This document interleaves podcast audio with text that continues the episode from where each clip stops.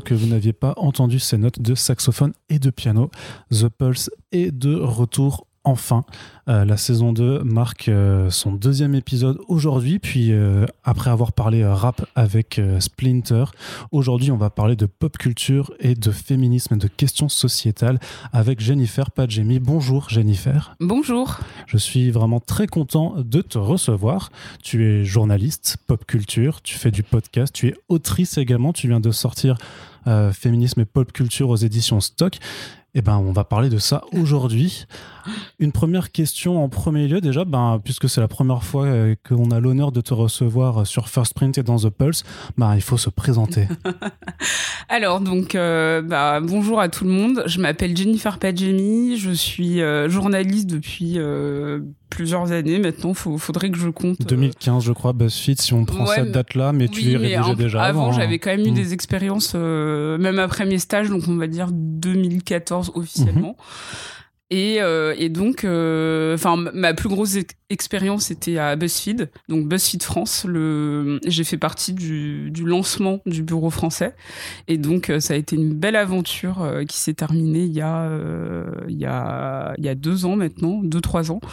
Et donc, et donc moi, dans mon travail, j'aime bien parler à la fois de culture, euh, de la société et du lifestyle parce que je pense que ces trois en fait ces trois euh, gros euh, gros champs peuvent se rejoindre et, et à travers ça parler des identités des représentations de qu'est-ce que ça veut dire finalement d'être d'être un, un, jeune ou moins jeune aujourd'hui, d'être une femme, d'être non blanc. Enfin, toutes ces questions-là m'intéressent. Voilà. Et justement, dans ton, dans ton parcours, on voyait que c'était un petit peu atypique parce qu'il y avait une partie artistique notamment qui était prédominante. T'as pas juste fait euh, journalisme, journalisme alors? Oui, en fait, j'ai commencé euh, par faire euh, médiation culturelle après avoir eu ma dominante au lycée en histoire de l'art. Et donc, je pensais plus être soit critique d'art ou médiatrice culturelle. C'est un peu le, la version plus moderne d'histoire de l'art, enfin de critique d'art, quoi, mais enfin de soit critique ou soit euh, de conférencier, mais, euh, mhm. mais dans des musées d'art contemporain. Et, euh, et, en fait, j'avais déjà quand même un, des ateliers d'écriture et, et, cette notion d'analyse sémiologique, donc comment on, on, prend les images, comment on les analyse, qu'est-ce que ça veut dire de nous. Et j'avais commencé très tôt à avoir des cours sur les séries. Et euh, mais c'est vraiment en troisième année quand je suis allée à Madrid que du coup j'ai été en école de journalisme là-bas. Et là, ça a été euh, le déclic. voilà le déclic où ça a confirmé en tout cas mes envies et je me suis dit que c'était sûr que que j'allais euh, être journaliste. Voilà. Donc c'est cool, c'est que ouais, tu as, vraiment suivi des, des, cours, des formations où on t'apprend à analyser les œuvres culturelles. Complètement. Et c'est vrai que au départ, euh, je pense que pour plein d'étudiants, il y avait cette idée de d'avoir un cours fun. On se dit euh, ah c'est génial, on va parler de séries, mmh. mais on se rend pas forcément compte de comment euh, ça va nous changer, comment ça va nous apprendre aussi à regarder ensuite des contenus audiovisuels. Et, et j'avais un cours avec une prof, une prof qui s'appelle Catherine Berthaud Lavenir, qui elle, elle avait fait des séminaire, elle était hyper connue dans le milieu. Et, euh, et je me rappelle, on avait fait euh, l'un des premiers cours, c'était sur Friends. Et l'idée, c'était de comprendre euh, comment la série avait avait marqué son sa génération, son temps, et comment on pouvait justement analyser certains épisodes. On a fait ça, on a parlé de The Wire, on a parlé de Desperate Housewives. Il y avait tout un truc aussi autour de comment on construit un épisode d'une série. Mmh mais aussi qu'est-ce que ça veut dire euh, en, termes de contexte social? Euh, quand est-ce que la série s'est lancée, comment les séries sont devenues à la mode, euh, qu'est-ce que ça veut dire aussi de l'époque, comment l'époque évolue, etc. Et c'était mais passionnant, vraiment, mmh. c'était mes meilleurs cours.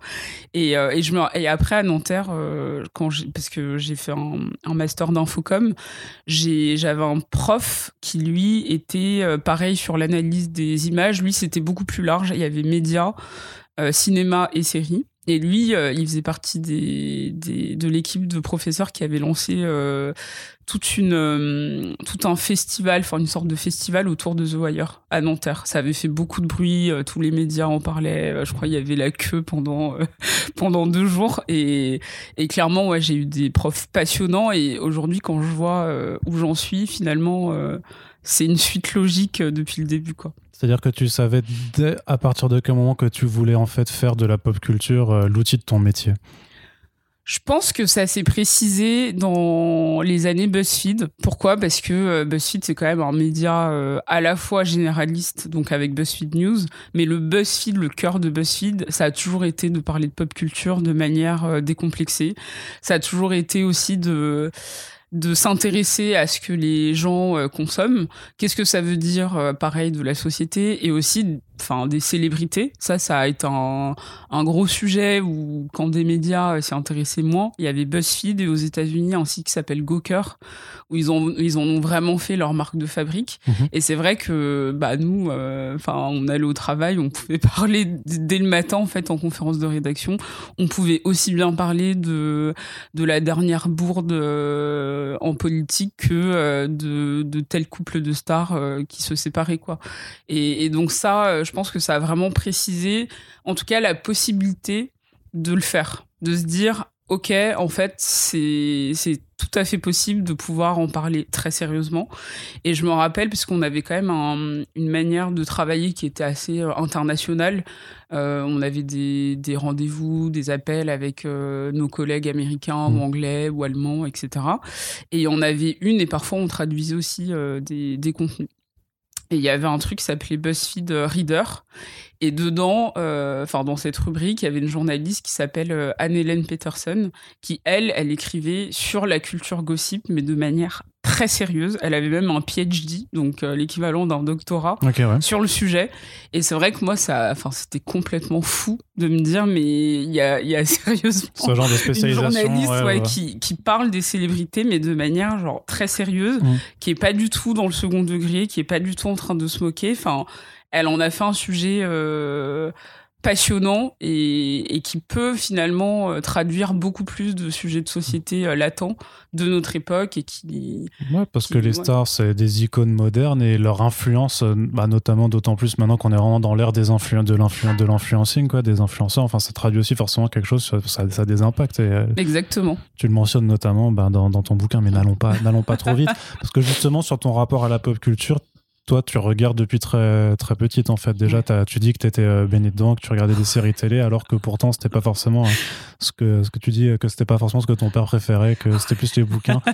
C'est ça. Après, je, enfin, je lis autant que. Enfin, j'ai toujours lu j'ai toujours regardé euh, la télé, j'ai toujours aimé aller au cinéma. Et, et pour moi, c'était vraiment comment on consomme la culture de manière globale. Mmh. Et que ce soit pas forcément une, une, euh, une, hiérarchie de contenu en se disant lire, c'est beaucoup plus noble voilà, que, euh, que regarder une série. Et c'est vrai que je pense que pour, bah, pour, pour mon père, il y avait un peu ce côté si tu lis un livre, tu seras beaucoup plus intelligente que si tu regardes la télé, parce qu'il y a un peu cette idée de s'abrutir que moi je déteste.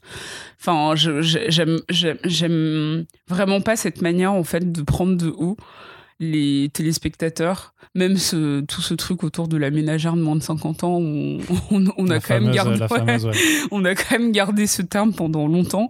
Et c'est horrible, en fait, c'est vraiment se dire que les gens qui regardent la télé, c'est des gens qui n'ont pas de travail ou qui n'ont rien d'autre à faire finalement. Alors qu'il y a plein de manières de la consommer. Et ça veut pas dire qu'il y a que cette démographie n'existe pas euh, parce qu'elle elle existe. Il y a des gens comme ça qui euh, qui consomment la télé parce que c'est aussi euh, ça atteint des milieux populaires ou des milieux précarisés. Mais c'est c'est pas que ça.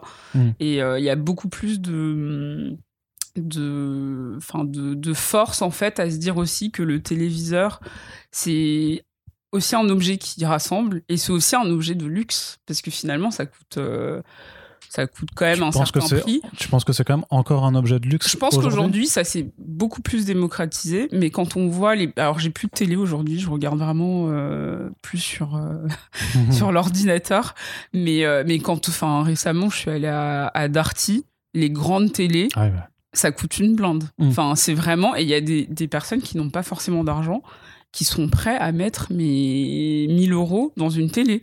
Parce que. c'est le, petit modèle. C'est la, gamme euh, la plus basse. Mais ce que je veux dire, c'est que ça reste quand même un, un, objet, en fait, que les gens veulent, veulent avoir. Parce que c'était l'un des premiers objets euh, culturels, finalement, que les gens pouvaient obtenir et se dire Ah, en fait, moi aussi j'y suis. Moi aussi, je fais partie de de cette communauté. Quoi. Et puis par rapport au populaire, tu peux dire aussi que techniquement, c'est sûr que tu investis dans un appareil à partir d'un moment, mais ensuite, bon, à part la, redevance télé annuelle, tu as quand même accès du coup à un ensemble de programmes culturels, si tu vas bien les chercher, qui te permettent de, ben, de découvrir plein de choses. Quoi. Exactement. Bah, le zapping, c'est un peu ça. Hein. Enfin, mmh. tu es en train de zapper, là, tu tombes sur euh, Arte et en fait, euh, t'es happé par des images, tu sais même pas quelle est la chaîne, et tu, tu commences à regarder un documentaire sur, euh, sur les animaux. Et c'est ça aussi, la télé. Mm. C'est passé de Beverly Hills à, à Arte. Après, euh, tu regardes la trilogie du samedi. Le lendemain, tu regardes le journal télévisé.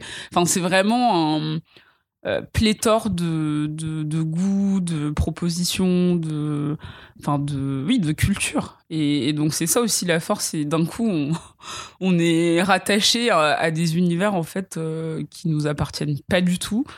Et, et, ça permet en fait de, de se rassembler. Et j'aime bien prendre l'exemple de Colanta et de Top mmh. Chef qui aujourd'hui, enfin tu vois, tous les milieux sociaux regardent en même temps Colanta et commentent aussi de la même manière. Et c'est fou de se dire mmh. qu'on peut arriver aussi à ça. Quand tu étais petite, tu étais du coup plutôt euh, KD2A, documentaire animalier ou Beverly Hills du coup bah, J'en parle euh, dans mon livre, mais euh, KD2A, ça a été un gros, gros, gros point dans ma vie télévisée. parce que, bah, parce que j'adorais regarder ça en rentrant de l'école. Il y avait les minicums aussi sur France 3. Mais KD2A, il y avait un truc, tu sais, de quand t'as pas forcément envie de regarder des dessins animés. Moi, j'étais pas hyper fan des dessins animés. Désolée, je sais que c'est très grave, mais euh, j'ai toujours été comme ça. Et, et, donc en même temps, c'est pas un dessin animé, en même temps, c'est pas tout à fait des films d'adultes. Et il y avait un peu ce truc de se croire pour, euh, voilà, on est un peu, on un, ouais, mais pas vraiment. on est un peu plus, on est un peu plus âgé, on, regarde des trucs où les gens s'embrassent, tu sais. Euh, mmh. Et en même temps, tu sens que ça, ça peut appartenir à ton, à ta tronche d'âge aussi. Et j'aimais beaucoup. Enfin, j'ai découvert le Prince de Bel Air via KD2A. Il y avait euh, il y avait euh, Hilary, non, Hilary Duff, euh, c'est le nom de l'actrice, mais il y avait Lizzie McGuire, il y avait, enfin, il y avait toutes ces séries aussi qui n'étaient pas forcément américaines toujours. Parfois, il y en avait des canadiennes. Euh, des anglaises aussi. Et il y avait un truc, je sais pas, de, de, de voir un peu comment ça se passait la vie d'ado dans d'autres pays et de, de, se laisser happer par des aventures, par des histoires. Je me rappelle, il y avait aussi Code Lisa. Je pense que tu.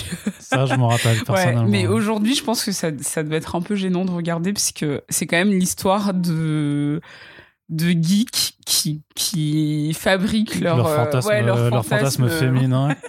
Et en même temps, ouais, et en même temps, je me rappelle qu'il y avait son grand frère militaire qui était con comme ses pieds. Et je pense qu'en vrai, ça se moque pas mal aussi de, de, de, de, certains stéréotypes. Mais c'est vrai que j'ai pu regarder depuis. mais, mais j'aimais trop. Euh, que la, VF était incroyable. Celle-là et celle de Parker Lewis, c'est clair que là-dessus, ça Oui, Parker Lewis, j'aimais trop aussi. Mais c'est vrai que moi, le truc, c'est que mon père, comme le tien, du coup, était aussi très lit des livres au lieu de regarder la télé. Sauf que lui, il a réussi parce qu'il m'a. J'ai pas regardé la télé pendant quasiment tout ah ouais, ok. Ah moi, il, m'a, il a réellement réussi à m'interdire la télé, quoi. Donc c'est.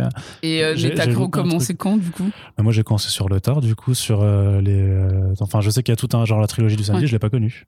Mais non. J'ai jamais regardé Buffy, j'ai pas regardé euh, Grey's Anatomy, tu vois. Je ah ouais, non, mais la trilogie, c'est culte. Enfin... Ouais, mais moi, j'ai loupé, du coup, euh, ce, ce, moment culte. T'as une définition, du coup, je reviens parce qu'on n'est pas là pour parler de moi et de mon enfance horrible télévisuelle. Mais j'ai noté quand même ce qui m'a vachement intéressé dès le départ, c'est ta définition de la pop culture ou des pop culture parce que tu limites pas ça du tout en fait à la consommation d'œuvres visuelles, enfin c'est-à-dire de, séries télé ou de cinéma tel mm. qu'on peut l'entendre ou même de, BD.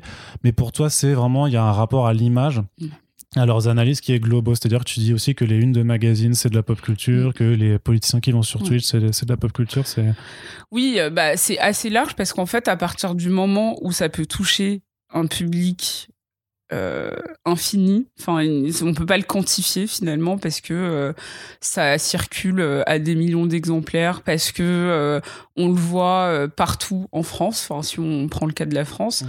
pour moi, c'est de la pop culture parce que c'est comment on atteint en fait des publics différents comment on, parvient finalement à, parler à des jeunes, à des vieux, à des, à des personnes qui habitent dans des grandes villes, à des personnes qui habitent en périphérie urbaine, à des personnes qui habitent à la campagne. Et en fait, d'un coup, ce sera plus lié à quelque chose de générationnel finalement que de juste visuel. C'est, enfin, en gros, euh, c'est plus se dire, euh, tu sais, tout à l'heure, j'ai partagé un, truc de, Star Club, les paroles à la fin du magazine. Et en fait, ça, c'est un truc où tout le monde, enfin là, j'ai eu je sais pas combien de réponses qui me disaient Ah, mais oh, moi aussi, je les ai encore, c'est génial, etc. Ouais. Et il y a un truc, en fait, où on n'a même pas besoin de savoir ce que c'est on même pas, j'ai même pas besoin de savoir l'âge des personnes qui me répondent parce qu'en fait, on se, on le sait. Enfin, c'est, c'est, c'est parvenu à nous. C'est quelque chose qu'on consommait. C'est quelque chose qu'on, qu'on achetait avec notre argent de poche et qui devient quelque chose de, de vraiment, euh, euh, enfin, qui est, qui est marqué en fait dans, dans notre esprit. Et pour moi, ça, c'est de la c'est de la pop culture. Et je donne aussi l'exemple de la politique qui aujourd'hui bon c'est beaucoup plus clair qu'ils utilisent aussi des éléments de pop culture pour nous atteindre. ouais, de la com ouais voilà complètement. Mais à l'époque en fait c'était beaucoup plus insidieux. Et donc quand je donne l'exemple provoque de euh, Jean-Marie Le Pen euh, la tête de Jean-Marie Le Pen au, au second tour en 2002 bah en fait pour moi c'est aussi de la pop culture pourquoi? Parce qu'en fait c'est une image dont je me souviens. J'étais très jeune, j'avais même pas le droit de vote encore. Enfin, je, oui, j'avais moins de 18 ans. Mmh. Et en fait, d'un coup, c'est une image qui te marque. Et si un jour je parle à quelqu'un euh, de mon âge, on sait. C'est-à-dire, on n'a même pas besoin de de, de donner des détails ou d'aller plus loin dans l'analyse, on sait que cette image a marqué notre génération, a marqué les générations qui étaient beaucoup plus âgées que nous et qui pouvaient voter, et qui et qui en fait, euh, c'est à partir de là aussi que la politique a changé en France. Et en fait, à, partir de ça, tu peux aller beaucoup plus loin dans dans dans la température d'une époque, de, de comprendre en fait comment ça a défini les années 2000, politiquement, mais aussi culturellement, parce qu'il euh, y a eu un lien aussi avec les stars qui, euh, d'un coup, euh, parlaient de politique alors que jamais tu les entends dire pour qui ils votent. Et là, tu avais la tournée, moi je me rappelle avec mes, yeux d'enfant, de, je crois que ça allait de Jamel Debbouze à Juliette Binoche, ou je sais plus qui exactement, mais qui qui venait à la télé pour dire euh, on ne peut pas voilà. on ne peut pas laisser passer ça etc et en mm. fait c'est c'est tout un continuum aussi de tu vois il y a eu la coupe du monde il y a eu ça. Après il y a eu enfin en fait ça, ça, a vraiment été une période euh, particulière et c'est lié aux images qu'on qu'on recevait. Mm. et c'est lié à cette télé justement qu'on qu'on consommait. C'est lié à, aux magazines qu'on achetait. C'est lié aussi aux chanteurs qui, qui, qui faisait les, les chartes euh, à l'époque. Enfin, tu vois, en fait, c'est beaucoup plus large. Et c'est vrai que euh, je pense que chacun peut avoir cette définition. Euh, mais je pense vraiment que c'est générationnel. D'accord.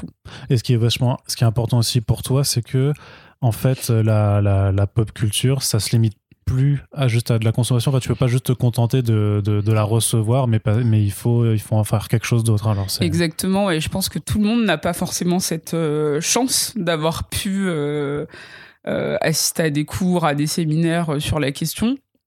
Mais je pense que c'est important de pouvoir donner des outils d'analyse aux gens, parce qu'en fait, ils ne savent pas toujours qu'on les manipule, ils ne savent pas toujours ce que ça veut dire en fait de ce qu'ils regardent.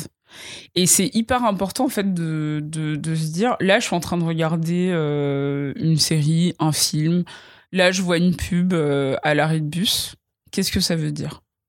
Et ça veut pas dire que qu'on peut pas prendre du plaisir. Et moi, je, le dis dès le début, il faut pas qu'on oublie le plaisir que ça procure, parce que c'est quand même ça aussi le plus important.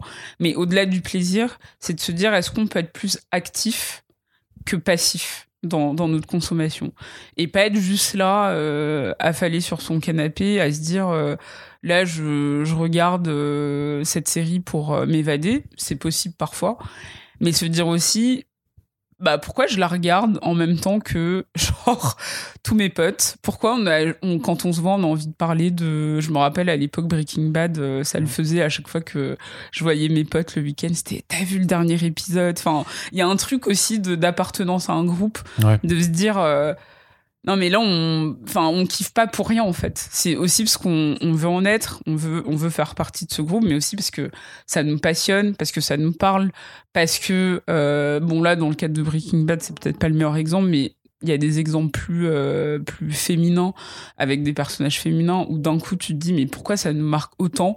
Pourquoi là euh, j'ai compris euh, j'ai compris que ça m'était arrivé. Par exemple, tu vois un personnage qui est victime de violence sexuelle et d'un coup, en fait, tu te dis bah je me souviens de quelque chose j'ai peut-être envie de parler j'ai peut-être envie de tu vois et en fait il y a plein d'exemples comme ça ça va de du groupe de l'appartenance à un groupe à euh, avoir un psy à la télé euh, qui va peut-être nous aider à, faire notre propre, euh, notre propre diagnostic. Quoi. Ouais. Le pop de pop culture, c'est pour populaire. Mais on sait qu'il y a différentes formes de culture aussi qui ne sont pas forcément accessibles à toutes les classes sociales. Mais est-ce que tu penses encore que on oppose la culture pop à une culture qui serait moins accessible, alors notamment où la numérisation des choses fait qu'on a quand même vachement plus accès à tout un tas de contenus par rapport à avant? Je je fais cette distinction parce que c'est pas moi qui le pense. Je pense, c'est les, c'est les intellectuels et d'une certaine manière, nous, on est intellectuels aussi. Enfin, elle journaliste dans des milieux quand même assez policés, c'est faire partie aussi d'une, certaine élite, d'une certaine manière. Mais, c'est qu'est-ce qu'on va dire de notre milieu? À qui on s'adresse, pour moi, ce sont des questions essentielles.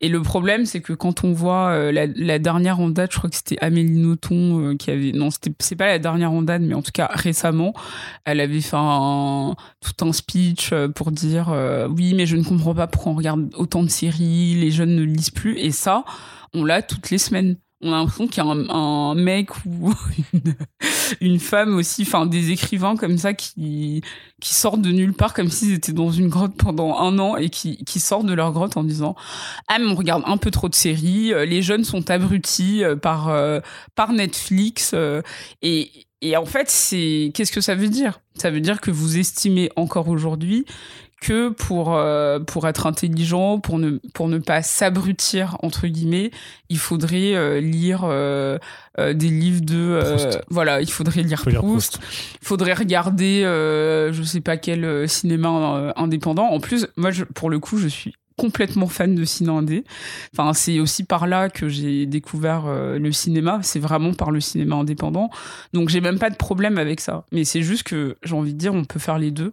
Hmm. Et l'un n'empêche pas l'autre. Enfin, on n'a pas à choisir. Mais tu dis pas que euh, ce qu'ils pensent, c'est que justement les gens feront trop que d'un seul et ne pratiquent pas. Ouais, c'est ça. et après, il y a une réalité qui fait que oui, les jeunes lisent moins. Ça, c'est un fait. Enfin, on ne peut pas non plus euh, l'inventer, mais il faut aussi comprendre pourquoi ils lisent moins. Et, récemment, j'ai vu un trait d'une, jeune, euh, je crois, elle a 20 ans, et elle disait, mais en fait, on lit moins parce que on comprend pas ce que vous nous racontez, on comprend pas vos livres, euh, vous, vous êtes plus là en train de vous, de vous regarder écrire que d'écrire pour, pour nous. Et il y avait tout un truc autour aussi de, de pourquoi c'était plus facile pour eux d'apprendre des nouveaux préceptes, d'apprendre euh, ce que bah, l'évolution de la société à travers des séries ou des films, parce que il y avait quelque chose de beaucoup plus accessible. Et donc euh, cette fille, elle disait euh, que ça la dérangeait pas de lire, mais qu'elle voulait des livres qui lui parlent plus et qui qui soient moins, tu sais, élitistes aussi dans et dans l'écriture et dans les thèmes et dans, dans la manière aussi de, de, de véhiculer euh, ces messages, mais être beaucoup plus dans, dans une approche, euh, oui, accessible. C'est-à-dire qu'il y a aussi une déjà aussi, ce, tu pointes une fracture générationnelle dans la façon d'aborder la pop culture aujourd'hui. C'est-à-dire que est-ce que même nous, on est déjà trop vieux par rapport à... je sais pas si on est trop vieux, mais c'est vrai que quand je me promène sur TikTok, j'ai fait un TikTok, euh, tu sais, pour et parce que ça m'intéresse journalistiquement et je m'amuse à faire des vidéos, mais tu sais, de, enfin, des pas du tout pour être euh, visible. Et en fait, je suis fascinée, totalement fascinée par ce réseau social. Euh, même s'il y a des dingueries, de, enfin des histoires de pédophilie, de racisme et tout, enfin comme mmh. tous les réseaux sociaux, on va pas chercher euh, les, les désavantages, mais je trouve qu'il y a quelque chose de, de, de fou euh, qui est en train de reproduire ce qui s'était passé il y a dix ans avec les débuts d'Instagram, même de Facebook. Parce que Facebook, c'était en, en 2006, 2006, 2007, mais ça a vraiment cartonné chez nous à partir de 2010. En 2010, je veux dire, tout le monde avait Facebook. Alors qu'avant, tu sentais que c'était quand même plus des initiés qui l'avaient. Et, euh, et je trouve que ce qui se passe avec TikTok, c'est ce qu'on on avait il y a, il y a 10 ans avec Facebook, Tumblr, les débuts de MySpace. Ouais, MySpace aussi avec Twitter et Instagram où il y avait un peu ce truc où tu pouvais tu peux raconter un peu ce que tu veux. certes, tu peux devenir influenceur du jour au lendemain, mais c'est pas forcément le but premier. Et que tu retrouves aussi des passionnés, des passionnés euh, de danse, des passionnés de, de, de, je sais pas, qui vont te raconter euh, les livres qu'ils ont aimés. Euh, enfin, c'est tous les sujets sont, sont sont possibles. Mais en fait, ce que j'aime bien, c'est la viralité ouais. et le côté vraiment, tu sais, de on a envie de on, on, on, kiffe en fait ce qu'on fait, mais on a envie de le partager. On a envie de parler de nos, nos, séries préférées, on a envie de parler de nos livres préférés, on a envie de je sais pas de vous raconter des choses. Et pour moi, ça c'est de la pop culture par exemple. Et quand tu vois comment parfois des jeunes, des jeunes de notre âge, enfin on n'est pas si vieux, sont euh, ah mais TikTok c'est de la merde, je ne comprends rien, c'est juste pour les tu vois pour les danseurs et tout. bah, au final on, on, on, est limite comme les, les, les plus âgés que nous qui mm. critiquent aussi la pop culture. Tu vois et pour moi c'est important de, de même si ça veut pas dire que demain tu vas ouvrir un compte TikTok et tu vas tu vas avoir euh, un million d'abonnés en, en un mois, mais c'est plus l'idée de dire que tu comprends et que tu respectes. Mm. Tu vois et que t'es pas là pour euh, pour dénigrer ouais, pour dénigrer en disant euh, vous, euh, nous de mon temps, c'était pas comme ça que ça se passait. Bah, il se trouve que ça a évolué. Et il faut il faut accepter en fait que la pop culture elle est changeante mm. et elle elle évolue. Et on peut pas on peut pas attendre des des œuvres qu'elles soient pareilles qu'il y a qu'il y a 20 ans. Et on peut pas attendre de nos œuvres préférées qu'elles répondent à nos attentes d'aujourd'hui en fait. Mm. Tu vois, et c'est pour ça aussi que je parle euh, de tout ce qui est Friends ou des séries euh, qu'on regardait euh, plus jeunes. Et aujourd'hui, tu peux un peu tiquer sur certaines choses, mais c'est pas grave. Enfin, t'as autant le droit d'aimer, mais c'est juste que tu comprends que bah, les choses ont évolué, que c'est pas pareil, quoi. Ouais. C'était notamment sur les questions de représentation, de diversité, euh, ce genre de choses. Tu fais, c'est marrant, ils sont quand même sept euh, blancs dans New York et pas la ville, c'est pas santé, c'est une ville cosmopolite et c'est là que ça, s'interroge. Tu as dit dans une interview récente à Marie-Claire que euh, tu. enfin, que t'étais pas désolé, mais presque de, de, de parler que d'œuvres américaines ou britanniques parce qu'il n'y a pas de pop culture française. Alors, que, entre temps, je t'ai quand même vu tweeter que euh, Salto meilleure plateforme. Alors, mais en fait, l'interview de Marie-Claire, c'était pas exactement ce que j'ai dit. Ça a été retranscrit d'une manière un peu euh, abrupte. Après, c'était juste pour, pour voir si oui, mais... y a une pop culture en France quand même. Mais il y a complètement une pop culture française, euh, ne serait-ce que par la télé-réalité, qui a un gros, gros, gros biais de. Enfin, tu vois, quand on parle du loft euh, ce que je te disais tout à l'heure sur une génération, tout le monde, enfin tous les jeunes de notre âge, ils savent ce que c'est le loft. T'as mm. pas besoin d'avoir regardé. Tu sais qui est Loana, tu sais qui est Jean-Edouard, tu sais ce qui, enfin, tu sais ce qui s'est passé dans les grandes lignes, tu sais qui est Castaldi, etc. Ça, ça a été un gros, euh, je trouve un gros champ euh, de notre pop culture qui, qui au contraire, n'a pas été euh, bien exploré, je trouve, et bien exploité. Et là, de plus en plus, tu as des histoires de, euh, de violences sexistes euh, au sein des téléréalités qui commencent à sortir, de racisme, mmh. et, etc. Et ça, je trouve ça intéressant de se dire, ah ouais, enfin, il y a des gens qui veulent analyser la télé-réalité alors que c'est le premier vecteur de, je trouve en tout cas, d'une pop culture très franco-française. Euh, ça, après, euh, bah, il y a aussi toutes les séries qu'on regardait sous le soleil. Euh, il y, a des choses qui existent, Plus belle la vie, etc. Mais c'est vrai que pour moi, la différence avec les États-Unis et l'Angleterre, enfin, et même plus généralement internationalement, parce que même là récemment, j'ai regardé, il y a une série de Noël que j'aime beaucoup, qui est scandinave. Je crois que ça se passe au Danemark en Suède, je. Bon, je crois au Danemark. C'est sur Netflix. Et en fait, je trouve qu'il y a déjà quelque chose de beaucoup plus moderne que ce qu'on a eu euh, quasiment toute notre vie, quoi. Et en fait, en France, c'est pas qu'une question de représentation. C'est pas qu'une question est-ce qu'il y a des Noirs, est-ce qu'il y a des Arabes, est-ce qu'il y a des Asiatiques. Mais c'est parfois, en fait, un espèce de décalage, tu sais, avec la vie qu'on mène on se dit mais qui fait enfin les personnes qui font les qui, séries qui, vivent, vraiment dans ce, dans ce monde vous vivez où en fait? Mm. parce que c'est pas du tout ce qu'on vit tu vois et même le fait de faire euh, sous le soleil à Saint-Tropez quand j'y pense aujourd'hui je me dis mais qui a eu cette idée? Alors que typiquement personne ne vit à Saint-Tropez. Alors si, il y a des habitants à Saint-Tropez, mais... Ouais, mais qui ont 60 ans, quoi. c'est clair. Et tu te dis, mais... Donc vous avez quand même voulu faire une série sur des jeunes femmes qui habitent à Saint-Tropez et sur leur trajectoire euh, amoureuse, euh, familiale, etc. Et en fait, même ça, tu te dis, mais c'est un peu à côté de la plaque, finalement. Et c'est ce truc, en fait, de la France de jamais s'intéresser à son époque. Et ça, pour moi, c'est le plus gros problème, en fait, de la pop culture française, en tout cas, si on parle des séries ou du cinéma. C'est que même si on a des belles œuvres, euh, notamment au cinéma, tu vas voir que c'est souvent avec des acteurs euh, d'un certain âge, euh, tu sais, les, les acteurs prestige. Euh, qui, euh, qui font partie de la grande famille du cinéma, etc., avec des films un peu classiques. Mais dès qu'on arrive un peu vers nos, notre époque, enfin, catastrophe. Enfin, c'est, souvent un humour hyper.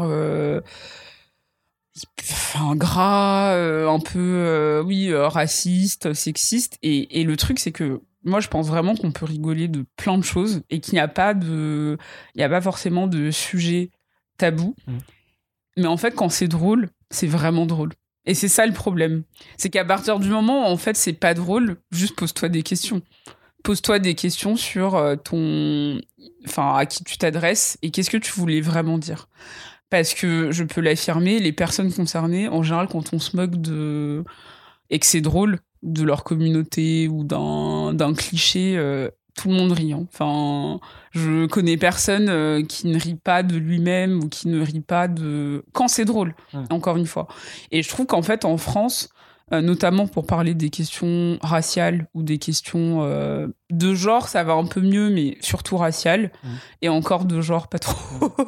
c'est souvent à côté de la plaque, en fait. C'est souvent euh, par le biais de l'humour, un humour qui est pas très fin, enfin pas très Je subtil. pense au euh, genre, qu'est-ce qu'on a fait au bon Dieu, ce genre de choses-là. quoi. Les qu'est-ce qu'on a fait au bon Dieu et ça cartonne en fait.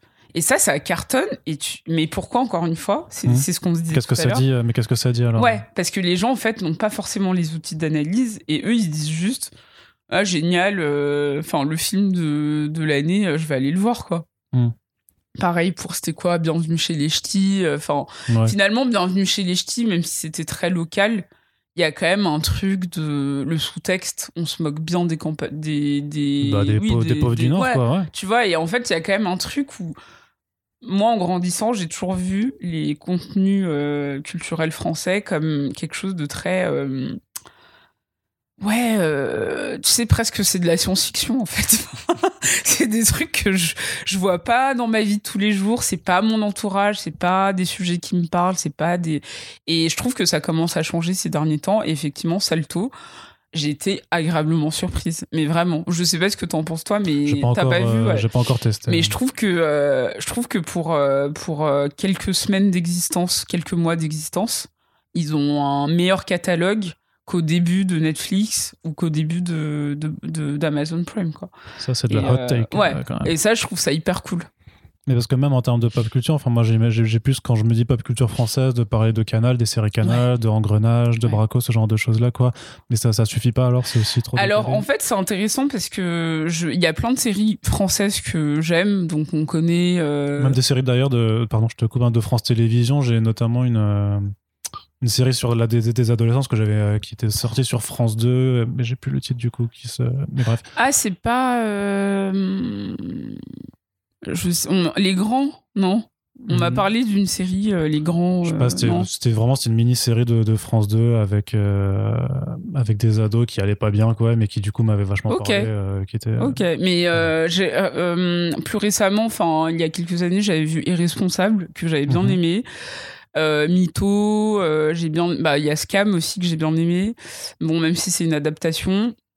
Euh, et je me rappelle quand j'étais plus jeune, euh, comment ça s'appelle avec Gianni, un acteur là, je sais plus si ça s'appelait La Classe. Enfin, ça se passait dans un lycée parisien. Et voilà, c'était des histoires d'amour. Enfin, j'ai adoré cette série. Mm. Et j'avais pas forcément conscience, en fait, de- du manque de représentation ou des clichés. Mais en fait, en France, tu vois, quand tu prends le Bureau des légendes, Ouais. par exemple, finalement, c'est ça, ça a marché et c'est aussi très quali parce qu'il y a quelque chose aussi de très euh, presque américanisé aussi dans l'idée. Mm. C'est que c'est c'est- c'est très bien joué, c'est très bien. Il y a, y a quelque chose de presque euh, ouais, je trouve qu'en tout cas, dans le storytelling, il y a quelque chose d'assez anglo-saxon. Euh, et je me suis fait la réflexion avec un ami euh, récemment sur pourquoi en fait on avait du mal à consommer euh, les œuvres françaises. Et je trouve qu'il y a de très très bonnes choses. Par exemple, là, en ce moment, tout le monde parle d'Hippocrate et tout le monde parle de en thérapie. Mais j'ai quand même un problème de jeu qui me qui souvent me fait dire je sais que je regarde une série. D'accord. Et en fait, on a eu toute une théorie autour de la langue française qui était une langue très théâtrale et très, euh, tu sais, euh, très noble en fait. Et que du coup, dans les séries, ça ne fonctionne pas toujours. C'est-à-dire que même si les acteurs jouent très bien, même si euh, la série tient le coup, c'est qu'en fait, on, cette langue, en fait, c'est pas forcément une langue euh, qui est faite pour le jeu alors euh. Ouais, enfin, en fait, c'est une théorie qui est encore en train d'être développée, mais j'ai trouvé ça hyper intéressant quand il, il, comparait ça en fait à d'autres langues et pas que l'anglais. Euh, pareil, il a parlé de la Scandinavie en disant qu'il y avait ce truc de, tu sais, de d'oralité de comment en fait quand tu regardes une série américaine, il y a un truc où tu es très vite emporté et il se passe beaucoup de choses en très peu de temps parce que leur langue le permet aussi. Et du coup, j'ai trouvé ça hyper intéressant. Enfin, c'est le tout début d'une théorie, mais je trouve que ça expliquerait aussi pourquoi on, peut avoir du mal, ou en tout cas, je parle de, moi, à, me plonger parfois dans des séries françaises où j'ai l'impression que c'est presque du cinéma, en fait, hmm. à la télé. Et, et, je trouve que, en fait, j'ai pas encore vu la série française qui me fait dire on est ni dans une série prestige, on est ni euh, dans une euh, réplique du cinéma où on invite euh, des grands acteurs parce que ça aussi c'est un truc que la France a beaucoup fait c'est on prend des acteurs établis pour venir à la télévision alors que nous en grandissant on a souvent vu le contraire c'est-à-dire des inconnus qui deviennent presque des stars de la télévision ou des stars du cinéma mmh. ensuite et il y a ce truc aussi où on peut beaucoup plus je trouve s'identifier à des inconnus qui a, bah des, acteurs en fait qui sont très établis, qu'on connaît de tel film, de, de, de telle œuvre. Et là, d'un coup, ça devient notre pote euh, qu'on voit tous les jours. Hum, il y a quelque chose qui, hmm. tu vois, qui passe moins. quoi. D'accord. Euh, on disait que la pop culture, c'est quand même plus que du simple divertissement. Est-ce que toi, vraiment, à titre personnel, à partir de quand, de, quel moment tu as, réussi à en prendre conscience, en fait, que bah, au-delà de regarder des séries, voilà, tu avais justement ce, mm. regard sur. Euh, merde, ça parle de choses aussi qui existent dans le vrai mm. monde euh, alors, je pense que je l'ai eu euh, à partir du moment où c'est des sujets qui me parlaient un peu plus. Et c'est vrai que quand je parle euh, beaucoup de toute cette vague de séries qui, qui sont nées dans les années 2010, il y a eu cette vague, tu sais, par rapport à la PIC TV, où d'un coup, la PIC TV, en gros, c'est ce, un terme qui a été euh, inventé par euh, le fondateur de FX, donc euh, une chaîne mhm. américaine, pour parler en fait de cette surproduction de séries, où là, d'un coup, on passe de de voilà d'une je sais pas d'une trentaine de séries j'ai pas envie de dire n'importe quoi mais vraiment un nombre très conséquent où à partir de 2014-2015 il y avait énormément de séries. À chaque fois que tu dis euh, est-ce que tu as regardé telle série, tu dis ah mais non, il y a une nouvelle série qui mm. est sortie euh, il y a deux jours et c'était ça continuellement. Là, la pandémie a fait euh, ralentir la situation et je pense que c'est même pour le mieux parce mm. qu'à un moment donné, en fait, il y avait tellement de séries que du coup, il y a, y a de tout mm. des vertes et des pas mûres. Enfin, c'est vraiment le, le festival en fait de tu pioches et tu sais pas trop sur quoi tu vas tomber. Et, du coup, la qualité, on est passé de la, des séries prestige des années 2000 à euh, pléthore euh, de séries où euh, on ne sait pas trop à quoi s'attendre. Mais je trouve que ce qui est intéressant, c'est qu'il y a vraiment eu cette identité milléniale qui, qui, peut faire criser des gens quand on entend ce terme. Et moi aussi, ça, je déteste ce terme en vrai, mais je trouve que c'est aussi, tu sais, les séries qui ont commencé à parler de nos vies. Et de se dire, qu'est-ce que euh, qu'est-ce que c'est d'être euh, dans une tranche d'âge euh, de la galère en fait? De 20 ans à 35 ans où tu galères professionnellement tu galères amoureusement tu galères financièrement enfin c'est la merde quoi. Et je trouve qu'il y a eu quelque chose aussi de de vouloir s'emparer des sujets de société de manière beaucoup plus concrète concrète. Et de se dire aussi parce que les créateurs ont changé derrière de se dire bon j'ai adoré la télé que j'ai consommée, j'ai adoré euh, les, réalisateurs, les scénaristes qui m'ont qui m'ont moi-même formé, mais là, à un moment, j'ai aussi envie de raconter des choses de ma vie. Et les choses de ma vie, c'est euh, être un jeune vingtenaire, être une jeune femme euh, euh, dans une grande ville qui galère, être une, femme qui a subi des violences sexuelles, être une femme noire qui habite dans une grande ville de, des États-Unis, être et ainsi de suite. Et je trouve qu'il y, y, a vraiment eu un espèce de shift aussi dans les contenus et dans les récits. Parce que, il faut le dire, la politique s'est invitée en fait dans la création. Ou euh, aux États-Unis, il y a eu aussi beaucoup euh, cet effet de l'effet Trump euh, qu'on mmh. a vu dans les séries, où il y a eu aussi une réponse à ça en disant regardez ce qu'on a laissé faire. Il faut qu'on puisse aussi rectifier le tir dans nos créations. Après, cette histoire de, mêler politique en, en culture a est présente depuis euh, bien avant Trump et tu diras, enfin, tu verras que même euh, post 11 euh, septembre, ouais, complètement. tu avais déjà eu pas mal de, de, réponses d'une partie notamment du de l'entertainment ou des médias mm. culturels qui sont généralement dans le camp de l'opposition. Oui, non, clairement, ouais. Non, mais Bush, ça a été. je pense que ça. Après, on était trop jeunes. Ouais, je pense qu'on on, on était trop jeunes. Et je pense que c'était. Enfin, 2001, ça a été un shift. Mm. 2001, euh, il y a eu la guerre en Irak. Ça a été un shift, en tout cas aux États-Unis. Mais ce que je veux dire, c'est que, enfin, en fait, l'année Trump, il y a eu en France, on a eu, euh, euh, c'était Marine contre Macron.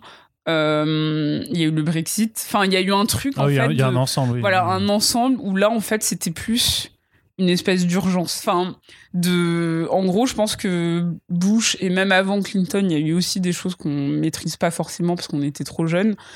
Mais ça a toujours été en fait des espèces de d'avertissements. Et je pense que Trump, ça a été la goutte d'eau. Et hmm. que pour plein de créateurs, il y a eu cette idée de, euh, de stop, quoi. on arrête. C'est pour ça qu'il y a peut-être eu une accélération alors des thématiques abordées ou, peut-être même une accélération de la façon dont on en a parlé parce qu'il y avait quelque chose de, de révulsa, enfin, oui, de, ouais, de presque, enfin, c'est, ouais, c'est épidermique en fait. C'est, on, on est, on n'a plus le choix. Et là, c'est là que tu vois aussi le rôle des créateurs et des mmh. artistes. C'est de se dire en fait, on adore euh, procurer du plaisir et faire du divertissement mais si on veut plus laisser passer ça, faut aussi qu'on se bouge. Et ça peut faire, euh, ça peut faire aussi un effet, euh, un effet inverse où quand on en a trop, on en a aussi marre. Et finalement, le, les messages que vous vouliez faire passer ne passent pas du tout.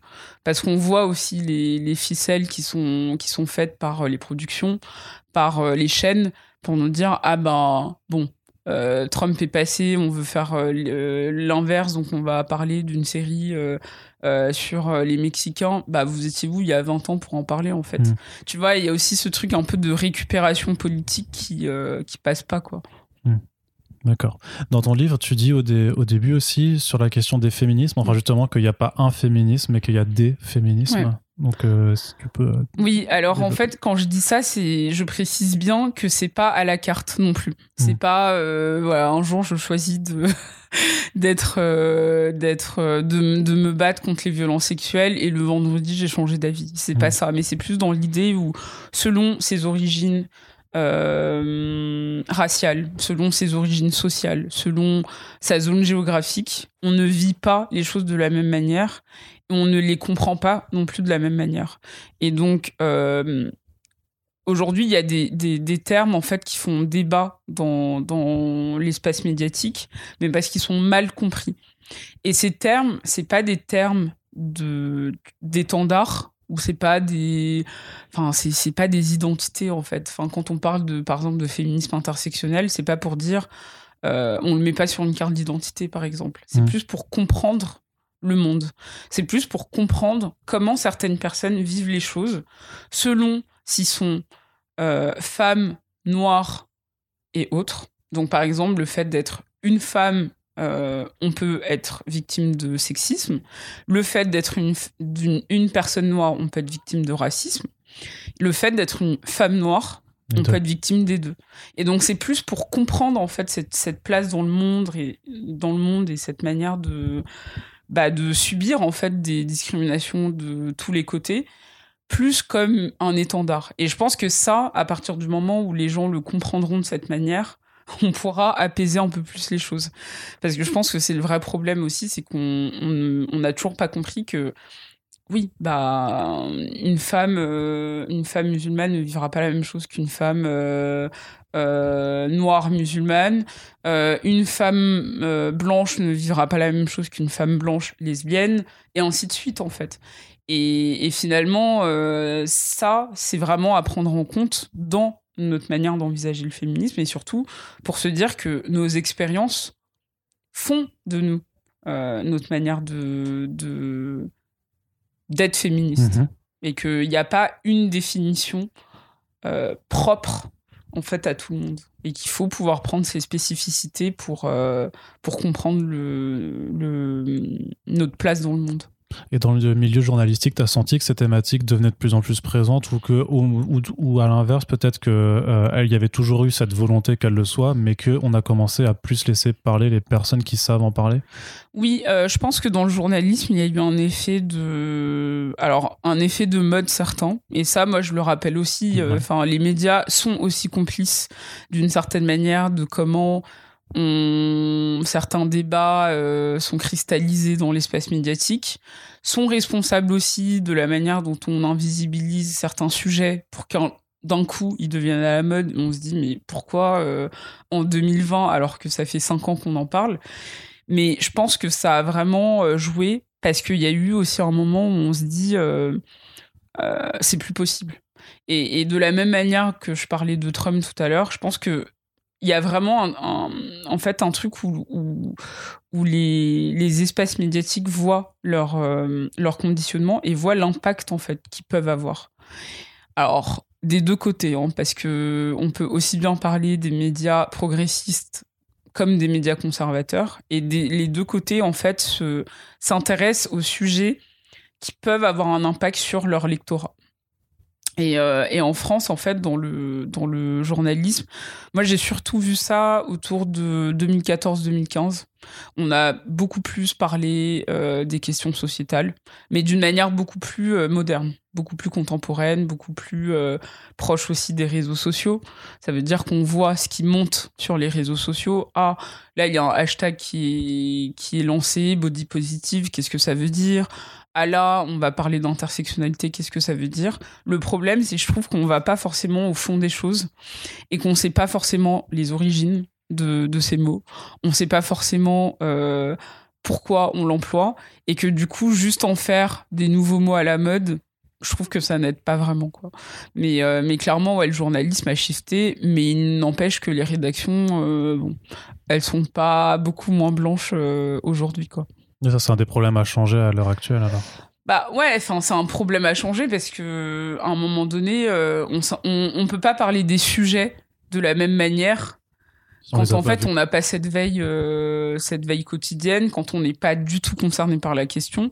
Et en fait, c'est pas tant tu tout à l'heure tu me parlais de Black Panther et tout, de comment on peut. Ah. Alors en off, mais du coup on va en reparler en on, mais on va en reparler après. Ah oui, d'accord, ouais. Mais euh, il y a ce truc aussi de se dire est-ce que j'ai le droit de parler d'un sujet qui ne me concerne pas? Et je pense que c'est pas tant ça la question qu'il faut se poser, mais c'est plus se dire est-ce que je vais bien en parler déjà de un? Et est-ce que ça va me prendre trois plombes? Parce qu'en fait j'y connais absolument rien alors que peut-être qu'un journaliste qui s'y connaît mieux euh, bah, aura peut-être plus de facilité et le fera peut-être sans doute mieux que moi. Ça, c'est une bonne question à se poser. Mais surtout, en fait, c'est quand on est en ah pardon. Pardon pardon.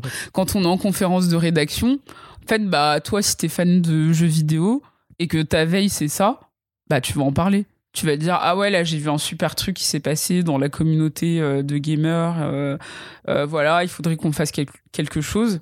Si tu si tu ne regardes pas de cinéma que tu ne lis pas t'auras pas forcément cette veille là et du coup le fait d'être euh, d'être concerné en fait par un, une, soit une activité, soit par un domaine, soit par des centres d'intérêt, ça permet de visibiliser ces sujets. Et du coup, pour moi, c'est plus ça qui est intéressant. C'est ça veut pas dire que s'il y a une, une, journaliste noire, elle va parler que de, que de son identité. Non, parce que du coup, ça, ça, ça, fait le problème inverse du typecasting voilà, et de faire ah, un sujet sur les noirs, donc on va oui, mettre mais sur voilà. la personne noire. Mais c'est juste que elle, vu qu'elle est noire et que peut-être elle est fan je sais pas moi, de Beyoncé, enfin j'en sais rien, mais de stars euh, euh, afrodescendantes, bah, elle a peut-être une veille un peu plus importante sur ces sujets. Et en conférence de rédaction, elle pourra dire euh, Ah, j'ai vu que tel, tel, tel chanteur est en tournée, ce serait bien qu'on en parle. En fait, c'est plus ça, c'est comment on mêle à la fois son identité personnelle à des centres d'intérêt en fait qui, qui se rejoignent en fait et que du coup bah forcément on a beaucoup plus de, de possibilités d'en parler, de visibiliser le sujet, de bah, de faire en sorte en fait que ça devienne quelque chose d'important au sein d'une rédaction et pas euh, l'énième roue du carrosse euh, où euh, il faut en parler que quand il y a des débats conflictuels quoi. Et c'est ça le truc aussi, c'est que souvent quand on parle de d'identité raciale, c'est pas pour être positif quoi. Tu vois et c'est aussi est-ce qu'on peut en parler de manière positive? Est-ce qu'on peut euh, parler euh, des, des, des choses cool en fait qui se passent? Et pas euh, que le débat entre tel tel éditorialiste qui, qui, qui n'a pas compris c'était quoi la non mixité tu vois? Mmh, ce genre de choses. De la même façon il y a quand on disait qu'il y avait un féminisme et des féministes tu préfères aussi le terme représentation que diversité? Ouais pas, alors et je préfère même le terme représentativité mhm. parce qu'en fait pour moi le terme de représentation ça reste euh, des symboles enfin c'est quelque chose aussi de très euh, visuel et de et symbolique alors que la représentativité c'est comment on fait pour apporter et de la nuance et de la contradiction et du relief à quelque chose. Et notamment, bah, si on parle de personnages, c'est ça. Alors que la, la représentation, c'est presque de la visibilisation. On montre, voilà, il y a un personnage noir, mais on ne sait pas qui il est. On ne sait pas pourquoi il est là.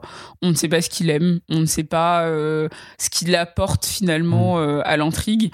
Et je trouve que le terme diversité aujourd'hui, il peut être intéressant si on l'emploie avec un S.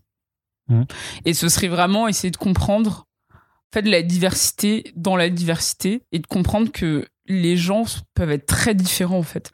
Et qu'on n'est pas euh, c'est pas une question de communauté ou de ou de population mais c'est plus une question de comment on représente leur histoire euh, globale, donc des histoires d'immigration, des histoires de parcours d'expérience, des histoires de vie, des récits euh, amoureux, des récits, des récits amicaux, qui soient liés parfois euh, à la question raciale, mais qui peuvent être très différents selon la personne euh, dont on parle quoi. Puis de la même façon que c'est pas parce que tu appartiens à une communauté que tu dois représenter enfin je veux dire c'est pas parce que tu as Jean-Michel et François que les deux doivent être les mêmes mais, euh, mais c'est pas encore quelque chose qui est forcément perçu là-dedans. Hein. Ouais, et je pense que le jour où on arrivera à ça, on, on aura vraiment atteint justement ce niveau où on n'aura plus besoin d'en parler autant tu vois, ou de se dire, bah là, il se trouve que il peut y avoir, eh, il y a un groupe d'amis euh, dans une série et il y a deux personnages noirs et vous allez voir qu'ils sont très différents les uns des autres et il peut y avoir même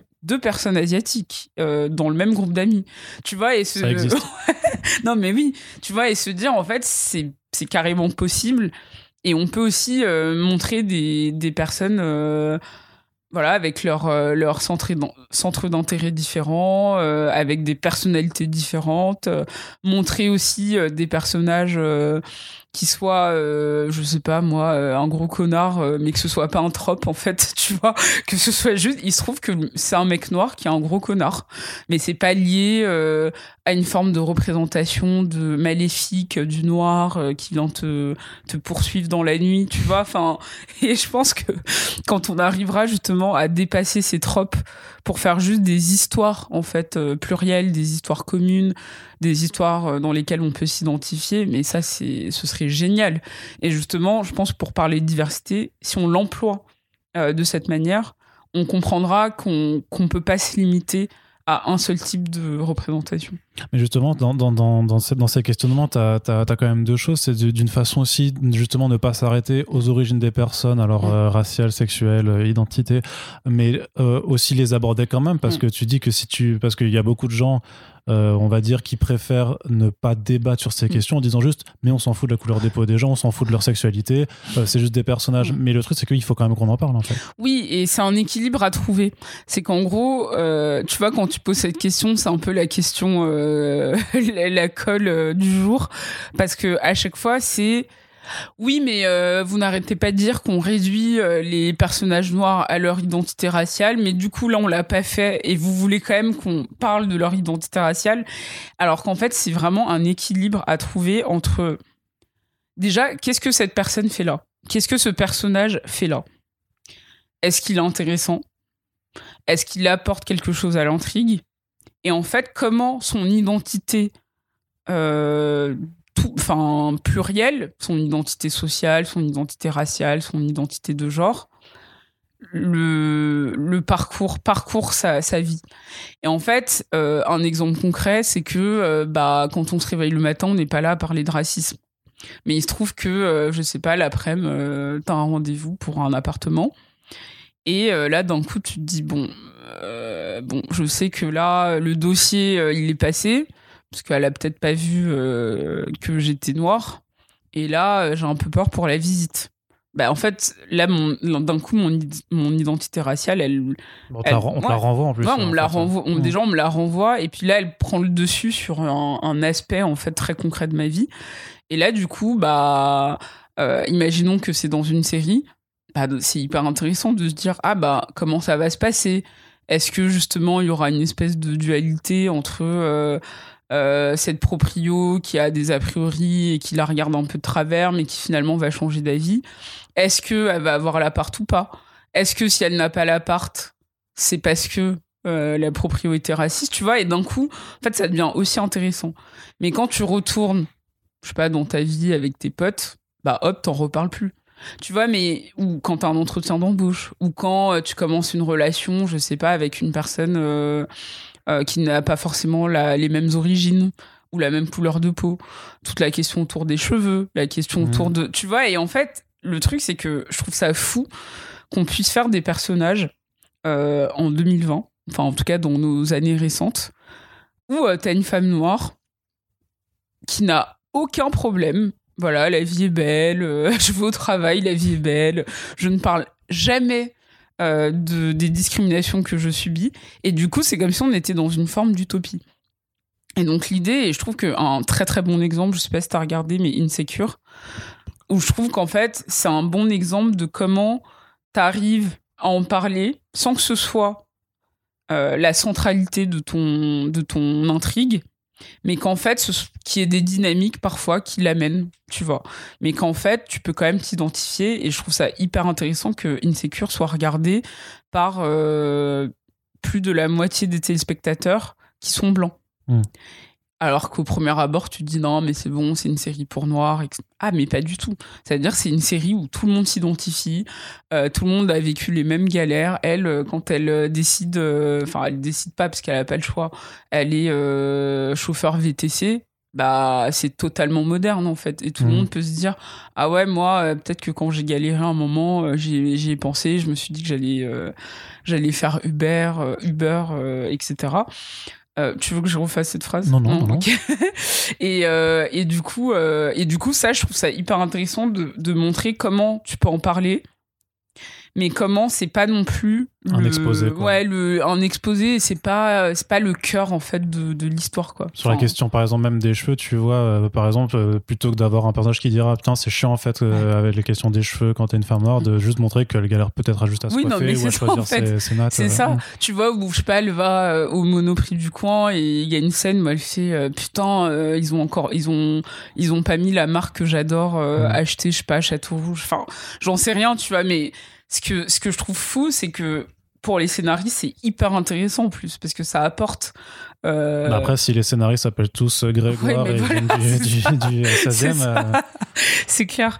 Et, et, pour moi, c'est vraiment cet équilibre entre, euh, entre comment t'en parles sans non plus en faire un. Des caisses. Ouais, un, des caisses, un étendard politique, mais parfois ça peut être aussi le cœur de ton sujet, et ce serait hyper intéressant aussi de voir des séries euh, sur les parcours migratoires, sur euh, euh, je sais pas moi, qu'est-ce que ça veut dire euh, arriver en France où tu parles pas un mot de français et t'essayes de t'intégrer. Enfin, ça peut être aussi le cœur de l'histoire, mais ce que je veux dire, c'est que on n'est pas obligé que ce soit le cas pour que ce soit intéressant tu vois. Et... le problème, c'est que dans ce que tu dis, c'est qu'il y a vraiment tout un panel de nuances et de, précisions qui font que voilà, on peut pas, on peut pas être à juste dire il faut soit, soit ça, soit, soit l'autre. Et même dans l'écriture, tu vois, je me posais la, question, mais entre justement les tropes euh, qui sont donc les clichés qui sont associés à des personnages, parfois même de, de couleur. Donc dans ton livre, tu parles euh, de la Black Angry Woman, donc la femme noire qui est toujours en colère, ou même sur les masculinités euh, hypertrophiées des, hommes noirs ou arabes.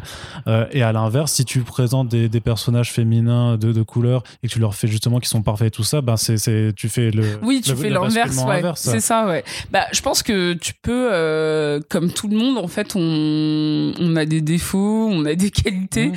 Donc, dans tous les cas, tu peux pas forcément faire des personnages parfaits. Euh, mais l'idée, c'est de montrer pourquoi ils, ils sont imparfaits. Mmh. Et en fait, qu'est-ce que ça raconte d'eux?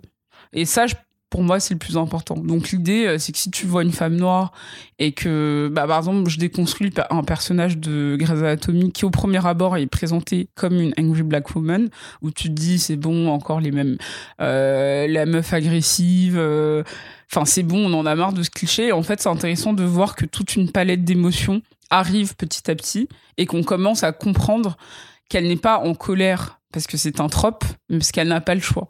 Et qu'elle est dans un milieu quand même hyper policé euh, de la médecine et qu'en fait elle a eu, elle a dû se, mettre une carapace. Donc là, ça commence à être intéressant. Puis après, tu comprends qu'en fait c'est une grosse geek, euh, qu'elle est fan de Star Wars et que euh, elle pourrait t'en parler des heures. Ça, tu vois, ça ajoute déjà de la nuance. Tu peux voir que en fait c'est une, personne hyper sensible, etc., etc. Et pour moi, c'est vraiment, je trouve que dans l'écriture il faut pouvoir faire une, une, une carte d'identité euh, à l'infini en fait de la personne et de se dire qui elle est en plus d'être noire, qui elle est en plus de qui, en plus d'être un homme noir, euh, un homme arabe, euh, une femme asiatique, et c'est de les humaniser. D'accord. il y a un autre, un autre point aussi à, aborder dans ces questions de représentation, c'est forcément qu'on est dans une pop culture, donc il y a aussi des gens derrière aux commandes, et qu'il y a donc du fric. Et, comment est-ce que, notamment, bah, tu analyses aussi euh, dans, dans, ta pratique du journalisme, en fait, bah, la, on va dire la fine ligne entre c'est des œuvres qui sont plus ou moins engagées et on euh, market ça en fait pour euh, bah, pour se faire bien voir ou, pour réellement parler en fait à juste à un marché supplémentaire. J'ai vraiment et c'est pour ça que je voulais reparler de, de, Black Panther qui était très certainement bien intentionné, en tout cas à mon sens, hein, parce que tu avais Ryan Coogler derrière, Chadwick Boseman, les costumières et euh, voilà étaient aussi euh, noirs, voire africaines aussi, il y a même des artistes africains. Euh, mais en même temps, de l'autre côté, tu vois ensuite qu'ils font Shang-Chi, qui a l'air là d'être un pur produit marketing pour le public chinois qui représente beaucoup de thunes. Et pourtant, ils ont engagé un réalisateur d'origine asiatique et pareil, tu vois. Donc comment est-ce qu'on arrive à se dire c'est bien, c'est pas bien et Bah après, tu vois l'exemple de Black Panther, moi je le trouve intéressant parce que j'ai pas l'impression que ce soit euh, très différent des autres films de super-héros, mais que là, il y a eu quand même beaucoup plus de soupçons autour de ce film parce que euh, il est à majorité euh, avec un casting noir. Et je, je donne l'exemple même de cette amie qui me demande est-ce que tu as vraiment aimé? Et j'étais genre oui, enfin comme Avengers, c'est comme d'autres d'autres films de super-héros. Et en plus, je trouve que Ryan Coogler, malgré tout, il a quand même ajouté sa patte, euh, malgré la charte, euh, je pense, de Disney qui devait être euh, long comme, comme un bras, de se dire, bon, j'essaie quand même de donner un peu de relief à un film de super-héros, et rappelons-le, c'est quand même le seul film de super-héros nommé aux Oscars. Donc, euh, c'est quand même. Pour la catégorie meilleur film. Oui, pour la catégorie meilleur film. sinon, c'est t'as quand même ouais, d'autres. Mais meilleur film, c'est quand même. Euh, enfin, c'est fou, quand même. Je trouve. Bah, après, ouais, après, on peut. Oui, oui. Parce que Disney place de toute façon tous ses films aux Oscars. Et il y avait aussi le, le, buzz et tout ça. Après, mais le truc, c'est qu'il y avait quand même des thématiques. Enfin, il y avait, une, il y avait de réelles discussions à l'intérieur sur la diaspora africaine, sur le fait que même Killmonger, limite, était plus légitime à vouloir. bah, emmener quelque part toute la diaspora contre l'oppresseur. Ouais, ça c'était hyper intéressant. Puis tout ce truc aussi de parce que Ryan Coogler, il vient de d'Auckland et il en, il en, il, en parle beaucoup dans ses films. Enfin, Fruitvale Station, ça se passe à Auckland. Enfin, c'est une histoire vraie. Et je trouve que même ça, ce truc où au départ, euh, ça se passe à Auckland, ils parlent des Black Panthers parce que c'est là-bas en fait qu'ils étaient euh, Euh, enfin, c'est hyper intéressant et je trouve qu'il a vraiment réussi à quand même en faire un film politique malgré le la partie blockbuster avec plein d'argent, plein de, de de et de franchise et de on va faire la petite figurine à la serviette mmh. pour se doucher et je trouve que c'est en fait le, la, la question économique elle est centrale dans tout ça. Et il faut qu'on soit au courant. C'est-à-dire, c'est un peu comme, quand on parle des réseaux sociaux et on nous dit euh, si c'est gratuit, c'est que euh, tu es le produit. Hmm. Bah, c'est pareil en fait. C'est-à-dire que même si c'est pas gratuit parce qu'on consomme, hmm. il y a quand même cette idée en fait de nous faire croire à chaque fois que c'est nous qui choisissons. Donc si tu prends l'exemple de Netflix, il y a ce truc où t'arrives il y a tu sais la blague euh, je passe plus de temps à chercher ce que je vais regarder qu'à regarder du contenu c'est ça en fait c'est que t'arrives et là t'as l'impression que c'est le paradis tu te dis euh, oh putain j'ai le choix là mmh. euh, puis en plus on me propose des contenus qui me ressemblent ils se basent sur un algorithme donc vu que j'ai fini de regarder ça ils vont me proposer quelque chose qui, qui ressemble donc je vais enchaîner et il y a vraiment cette idée en fait de croire que c'est nous qui décidons. Ce n'est absolument pas nous. C'est lié à une démographie très précise qui a été mise en place euh, bien en amont de quelle cible on veut toucher, quelle tranche d'âge, quelle communauté et euh, bah, comment on va le faire, euh, avec quel type de production, etc., etc. Et donc en fait, tu vois, moi je trouve que l'exemple de, Netflix est intéressant parce que à la fois c'est grâce à eux qu'aujourd'hui on a beaucoup plus de production et de chaînes herdiennes aussi, enfin le service public, en fait, qui se dit bon, clairement les jeunes euh, commencent à nous lâcher. Qu'est-ce qu'on peut faire pour changer ça?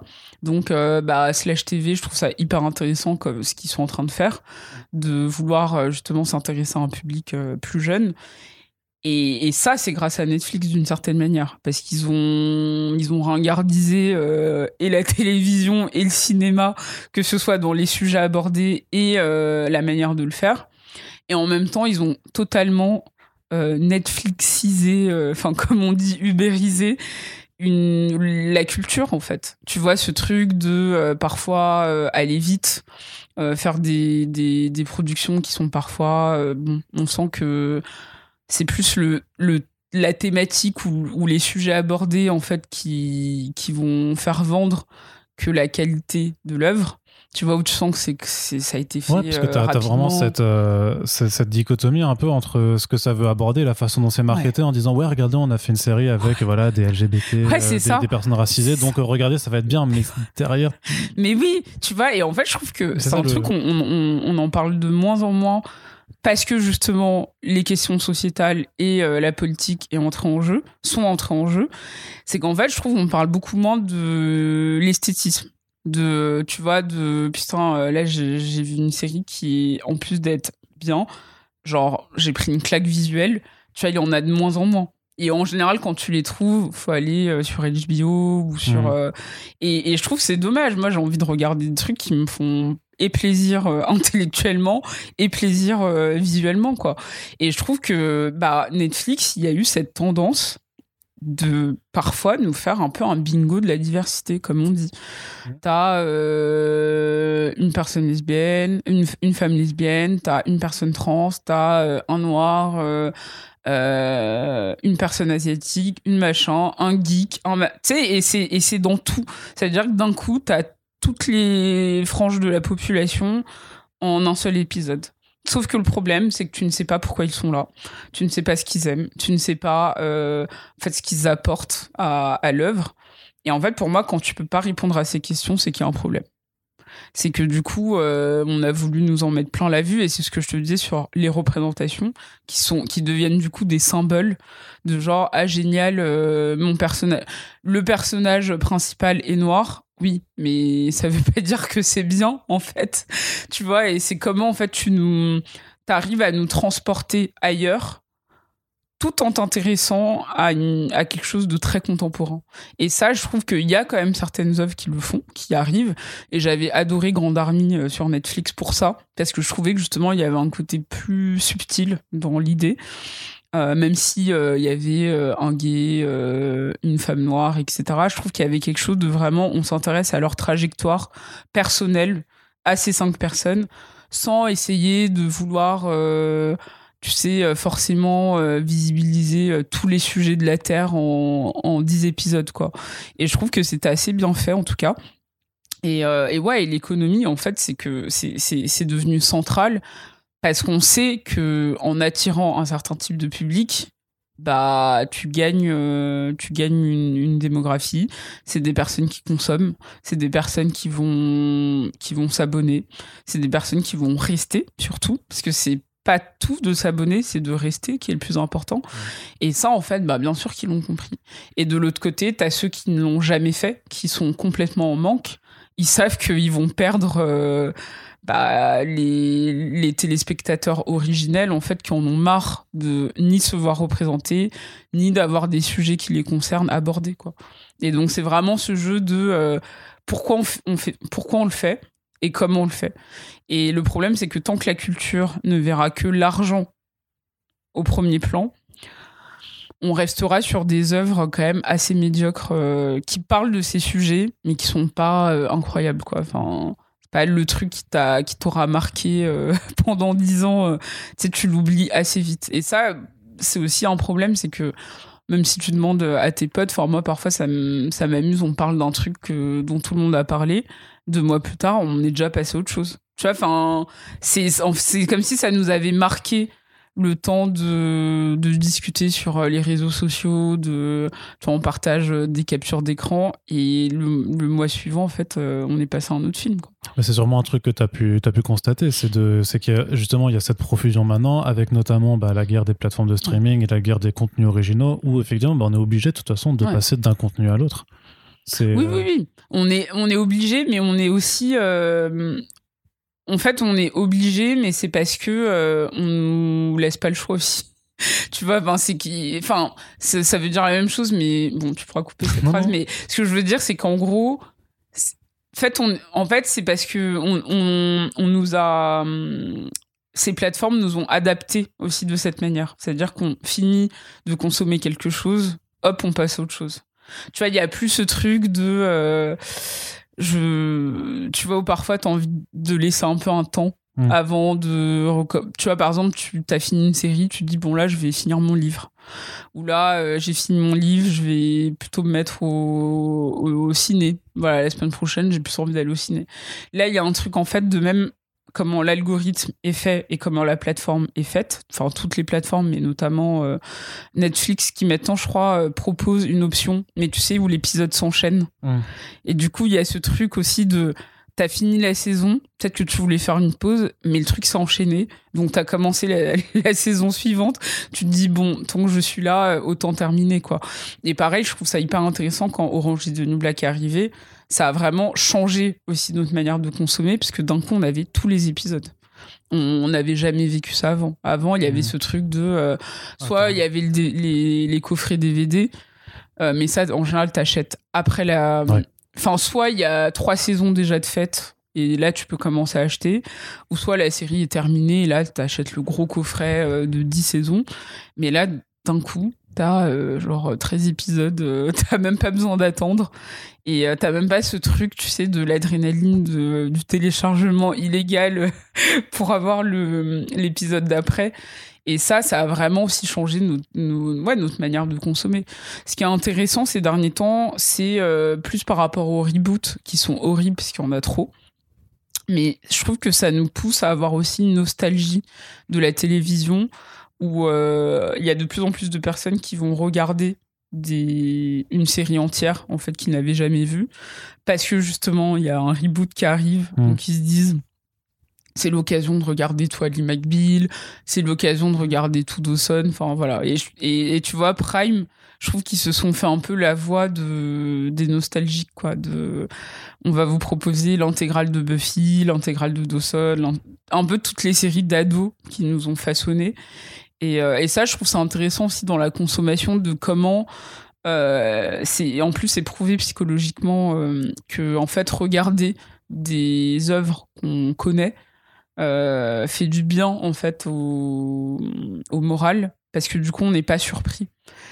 On a un peu oublié. C'est côté doudou un peu. Ouais, il y a un côté doudou et en ce moment, bah, en pleine pandémie, euh, moi ça m'arrive, j'ai de plus en plus de mal à regarder de nouvelles choses parce qu'il y a un truc un peu de, oula, pff, je sais pas si j'ai l'énergie en fait de me mettre dans un nouveau truc et il y a quelque chose de rassurant en fait de, Mm. de regarder des des œuvres qu'on connaît quoi. Mais à, mais à l'inverse de, de- de justement du binge qui, est- qui était venu à l'époque avec Netflix, on est quand même aussi maintenant dans une recrudescence ou un retour, ce qui est débile, des, des- des plateformes de streaming qui te font de la télévision en te proposant les contenus semaine après Ouais. semaine. Je pense notamment surtout à Disney Plus qui a vraiment Ouais. réussi à imposer ça bah, avec ses, ses énormes licences que sont euh, Star Wars ou, Ouais. euh, ou Marvel quoi. Donc Oui, ça- bah Netflix aussi, je crois, le fait euh, pour en fait Sur surtout certaines, pour surtout pour les coprods. Euh, parce que par exemple ça passe et sur NBC et sur Mhm. Netflix du coup ils font euh, semaine par semaine et, et, et moi on m'a dit en fait de enfin dans l'industrie que Netflix veut, veut, euh, en France en tout cas veut être le TF1 euh, veut être TF1 en fait c'est-à-dire le, dans l'idée les contenus proposés et tu- je pense que tu peux le remarquer c'est des trucs qui pourraient passer sur, euh, sur TF1, qui, se- qui peuvent se regarder en famille. Et apparemment, ce serait euh, à confirmer, mais euh, ce serait en tout cas le l'un des ouais, objectifs, quoi. Et ça, je trouve que ça veut dire aussi quelque chose de, de, de ce qu'on nous propose. c'est rassurant? Hum, non. Pas. Bah, on quitte pas TF1 pour, euh, pour revoir TF1 sur Netflix. Mais ça permet de toucher d'autres types de publics, effectivement, et ça permet d'être peut-être plus intergénérationnel, là. Tu vois, on est moins dans un truc de je m'intéresse euh, à la Gen Z, aux millennials ou aux, aux seniors. Là, je, je m'intéresse un peu à toute la famille. Ça, ça peut être intéressant, mais clairement, c'est pour faire du TF1 euh, comme on a connu, euh, c'est pas la peine. hein. Enfin, tu veux le. Comment ça s'appelle du coup euh, Ah, Joséphine, Ange ouais, Gardien, ouais. Joséphine, voilà. La Joséphine de Netflix. Mais bon. Euh, je passe un petit peu maintenant du côté vraiment média aussi, quoi. Euh, parce que tu parles notamment bah, voilà, des discriminations que tu peux subir en tant que femme et en tant que noire, donc le terme misogynie noire que, que, donc, tu décris dans les œuvres de, euh, voilà, dans les œuvres de ces personnages, mais aussi du coup dans la vraie vie. Que quelque chose que toi-même tu as pu expérimenter au sein de rédaction, au sein de ton parcours de journaliste? Oui, euh, c'est en fait le- la misogynie noire. Ce qui est intéressant, c'est à la fois l'invisibilisation l'hypervisibilisation, mais malveillante des femmes noires. Il y a ce truc en fait de soit on n'existe pas, mais quand on existe, ce n'est jamais euh, sous des traits euh, positifs ou bienveillants. Il y a toujours quelque chose de très caricatural, Euh, de l'ordre presque de l'animalisation, de la de l'agressivité, de la sauvagerie, etc. Et euh, moi, je l'ai vécu. euh, Dans, en fait, dans le cadre professionnel, c'est intéressant parce que il y a à la fois le truc de pas forcément euh, avoir été dans les clous. Tu sais, grandes écoles, parcours parcours classique. Et, il peut déjà y avoir un, un premier regard. Après, le deuxième regard, c'est de se dire que parce que euh, t'as une identité qui ne rentre pas dans la norme, alors norme euh, avec des gros guillemets, mais euh, en tout cas qu'on connaît euh, globalement, ça veut dire que tu t'intéresseras qu'à ces sujets-là et que tu n'es que ça. Donc en gros, dans le journalisme, tu peux vite avoir le soupçon d'être militant. quand tu es un, journaliste déjà femme et non blanche, dans l'idée où en fait, euh, ah bon, euh, c'est bon, elle va nous saouler avec ces histoires de minorité, de, représentation, elle va parler que de ça. Ça, c'est un, deuxième regard. Et le troisième regard, c'est de se dire que du coup, tu n'es bonne qu'à ça, mais que surtout, en fait, tu ta qualité, en fait, elle est moindre que d'autres gens euh, qui pourraient être euh, euh, journalistes d'investigation, grands reporters, un, autre terme aussi qu'on dit éditeur large, enfin souvent les gens qui, qui écrivent ce qu'ils veulent parce qu'ils sont vraiment seniors. Il y a ce truc en fait de, de se dire qu'on n'est pas, tu sais qu'on n'est pas compétent parce que du coup euh, si tu écris pour la culture, si tu t'intéresses à la pop culture, si tu t'intéresses aux séries, en fait, c'est, c'est, t'as les trois. C'est, non seulement tu ne fais pas partie de la norme, en plus de ça, tu vas nous bassiner avec tes histoires de minorité, euh, et de diversité. Et en plus de ça, dans le milieu culturel, alors là, euh, le bingo de de euh, de la hum, ouais de, de l'insulte et de du fait de fait de la validation qui dirait que tu n'as pas le droit d'être là, tu n'es pas à ta place. Et ça, moi, je l'ai vécu. Euh, bah, je l'ai vécu en plus, tu sais, notamment quand j'étais euh, j'étais à, BuzzFeed, j'ai beaucoup fait des, des junkets. Tu sais, les junkets, en fait, c'est. Euh, j'explique pour les personnes qui nous écoutent, c'est quand on, on. Par exemple, il y a un film qui sort. Et là, il y a les acteurs euh, ou une partie du cast qui est présente. Et donc, en gros, ils enchaînent les interviews pour une journée. et ça peut être des interviews. Enfin, c'est souvent des interviews filmées pas très intéressantes parce que. Pas le temps de rien faire. Hein. Parce que ça dure. Euh, allez, 10 minutes maximum. Parfois, il y a même des questions qui sont interdites parce que c'est des méga stars euh, la plupart du temps. Enfin, soit le, réalisateur ou la réalisatrice, ou soit les méga stars du film. Et, euh, et moi, je, je, me rappelle de ça, où en gros, souvent quand j'arrivais, j'étais la seule noire. Ok. Et, en fait, c'est marrant parce que je voyais que les, les, les acteurs ou actrices le remarquaient aussi. Souvent en plus, bah, c'est des Américains, eux, ils ont. Enfin, c'est quelque chose de beaucoup plus évident en fait pour eux. Et, euh, je me rappelle une fois, euh, j'arrive et euh, je crois que c'était. oui, c'était Cara de Levine, c'était pour le, le, film La face cachée de Margot. Et et oui, elle, en fait, quand elle m'a vu arriver, limite, elle était. je sais plus ce qu'elle m'a dit exactement, j'ai pas envie de dire, euh, de travestir la réalité, mais c'était un peu de l'ordre euh, enfant, tu vois, genre, tu vois presque. Ah ouais, euh, bon, enfant, peut-être. Enfin, c'est autre chose que des mecs de 40 ans qui. Et peut-être que les questions seront plus intéressantes, et peut-être que. Enfin, il y a un truc, en fait, de je sais pas, mais elle s'est sentie plus à l'aise. Ça m'est déjà arrivé avec aussi Don Cheadle, qui, pareil, je pense que c'est en fait c'est moins tu sais des trucs de soulagement que des qu'une affaire de se dire euh, en fait ça fait du bien quoi de se dire qu'on peut avoir des questions d'une autre personne avec un autre type d'expérience et que les questions pourraient être aussi orientées sur ça. Et je trouve ça complètement fou qu'en tant que journaliste, euh, même si tu n'es pas concerné par une question en particulier, donc que ce soit euh, l'homosexualité ou euh, le racisme ou, je sais pas, d'autres types de discrimination, que tu ne poses pas certaines questions à des acteurs ou à des cinéastes ou à des artistes, en fait, qui clairement, dans leur œuvre, ils en parlent en fait. Tu vois, et je trouve ça fou. Par exemple, Insecure, donc c'est une série que j'aime beaucoup j'ai déjà entendu des critiques euh, en parler longuement et ne jamais mentionner le fait que quand même ce qui compte dans cette révolution télévisuelle et dans le succès de la série, c'est aussi parce qu'ils sont noirs.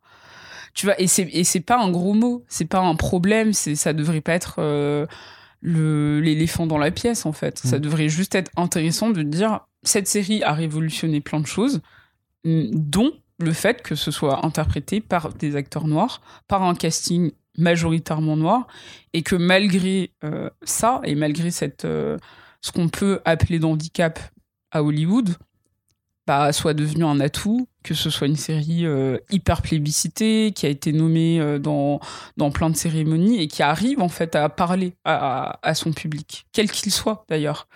Tu vois, et je trouve ça complètement fou, parfois, de ce, de ce manque de jugement, de se dire que parce que ça les concerne pas, ils ne vont jamais en parler. Et d'ailleurs, j'ai même envie de les excuser en disant que peut-être qu'ils n'ont même pas remarqué.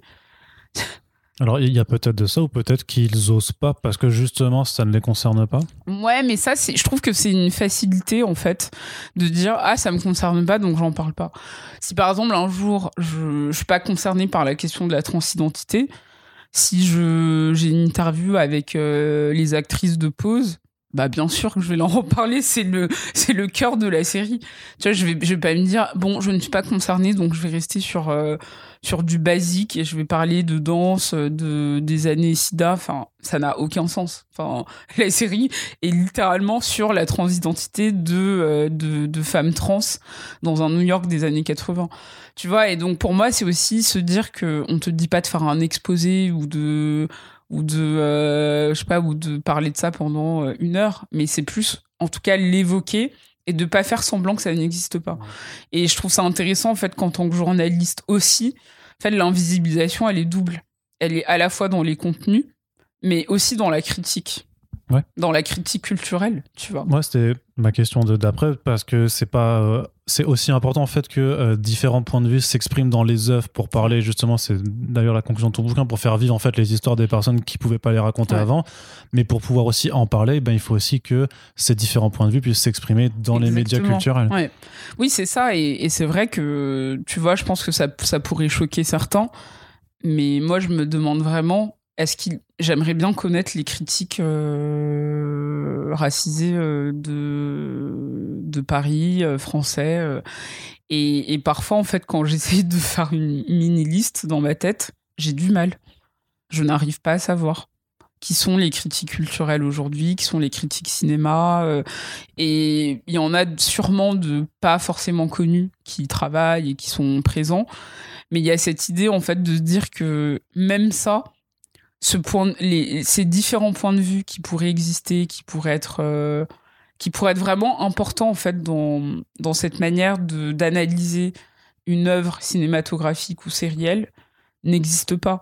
Et que on a tellement envie de se détacher de cette question raciale parce qu'elle est, elle est lourde et parce qu'elle fait débat et parce que c'est jamais évident aussi d'en parler que parfois on préfère taire cette question plutôt que de plutôt que de la visibiliser. Et moi, je trouve ça dommage parce que euh, ces points de vue-là ne s'expriment pas dans l'espace médiatique. Et, finalement, on, se retrouve aujourd'hui à avoir euh, presque, tu sais, deux gros points de vue. C'est soit progressiste, soit conservateur. C'est comme si toutes les l'entre-deux, sais, les petites nuances qu'il pouvait y avoir entre alors oui, moi je suis progressiste, mais j'ai quand même une petite contradiction à faire à ce niveau-là. Ou euh, moi j'ai plutôt des idées conservatrices, mais je reconnais que euh, telle œuvre est intéressante pour telle raison, n'existe pas. Et du coup, chacun reste campé sur ses positions, mais sans nuance. Et je trouve que dans les deux cas, finalement, il y a une forme de... Ouais, c'est un danger, en fait. C'est un danger dans les deux cas d'être persuadé de, de son raisonnement, en fait. Et de jamais se dire, ouais, mais bon, tu vois, il y a, y a quand même cette, euh, ce petit point noir euh, qu'on peut ajouter. Et je trouve que c'est exactement ce qu'on fait quand on parle d'économie. C'est que on n'a pas envie de défoncer Netflix ou tous ces, toutes ces productions qui ont aidé justement à renouveler la culture. Mais c'est cette idée de dire, bah, on a quand même envie d'être nuancé parce qu'on va pas faire semblant que ça n'existe pas et que mmh. tout est parfait. Et ouais, je trouve ça important en fait de pouvoir apporter de la nuance. Et ces points de vue, je trouve, sont très difficilement euh, possibles. Et quand ils le sont, ce n'est jamais non plus euh, par des personnes euh, concernées. Ouais, parce que même sur cet aspect-là, pour revenir juste par exemple juste sur l'exemple de Black Panther ou de Fruitvale Station, tu peux pas, tu peux effectivement admettre que le propos de Fruitvale Station sera beaucoup plus fort qu'un Black Panther, mais Black Panther aura l'exposition euh, démentielle qu'un blockbuster peut avoir et qu'il faut euh, bah, quelque part un peu des deux. Ouais, c'est ça. Ou, euh, ou, être critique sur le fait, par exemple, tu sais que, que Disney aussi peut se vanter de faire, euh, d'avoir des personnages LGBT dans ses grosses productions, alors qu'en fait, c'est des personnages à l'arrière-plan dans une séquence de 3 secondes qui peut être coupée pour les marchés qui euh, interdisent l'homosexualité dans, leur, dans, dans, leur pays. Donc c'est. Euh, mais tu as raison aussi sur le fait qu'il y a. Bah, de toute façon, peut-être d'autant plus avec les réseaux sociaux maintenant, en mm. fait, cette hyper polarisation qui fait que soit t'es un SJW, soit t'es un facho, quoi. Ouais, c'est ça. Bah après, c'est, je trouve que effectivement, finalement, la voix euh, des conservateurs, pour ne pas dire facho, est finalement beaucoup plus audible euh, qu'on ne le pense. C'est que c'est ceux qui n'arrêtent pas de dire qu'on ne peut plus rien dire et que euh, voilà, tout, tout, le monde est progressiste, alors que j'ai pas l'impression de voir ça, en tout cas sur les réseaux sociaux. Mais effectivement, je trouve que cette polarisation, elle est, elle est grossissante avec les réseaux sociaux. Parce que il y a cette idée d'avoir un avis sur tout. Il y a cette idée de, euh, il y a une bande-annonce qui sort, on a, on n'a même pas vu euh, une minute du film ou un épisode de la série en question. Et on aura euh, plein d'avis à donner sur le fait qu'il y ait et trop de noir alors que c'est pas du tout ça le, le, propos ou euh, trop de ceci ou trop de cela. Et ça c'est un problème aussi. C'est c'est comment en fait on on en vient à ne plus pouvoir analyser justement des œuvres en enlevant ses propres euh, ses propres biais et je trouve que, tu vois, même dans l'exemple de Black Panther, je trouve ça hyper intéressant la manière dont certains, il y a Black Panther, il y a euh, Crazy Rich Asians aussi. Oui, qui était juste en plus. Où les gens étaient tout de suite, enfin, c'est de la merde. C'est euh, communautariste. voilà, c'est euh. communautariste, on veut pas en savoir plus, etc. Bah, regardez le film en fait, ou ne regardez pas.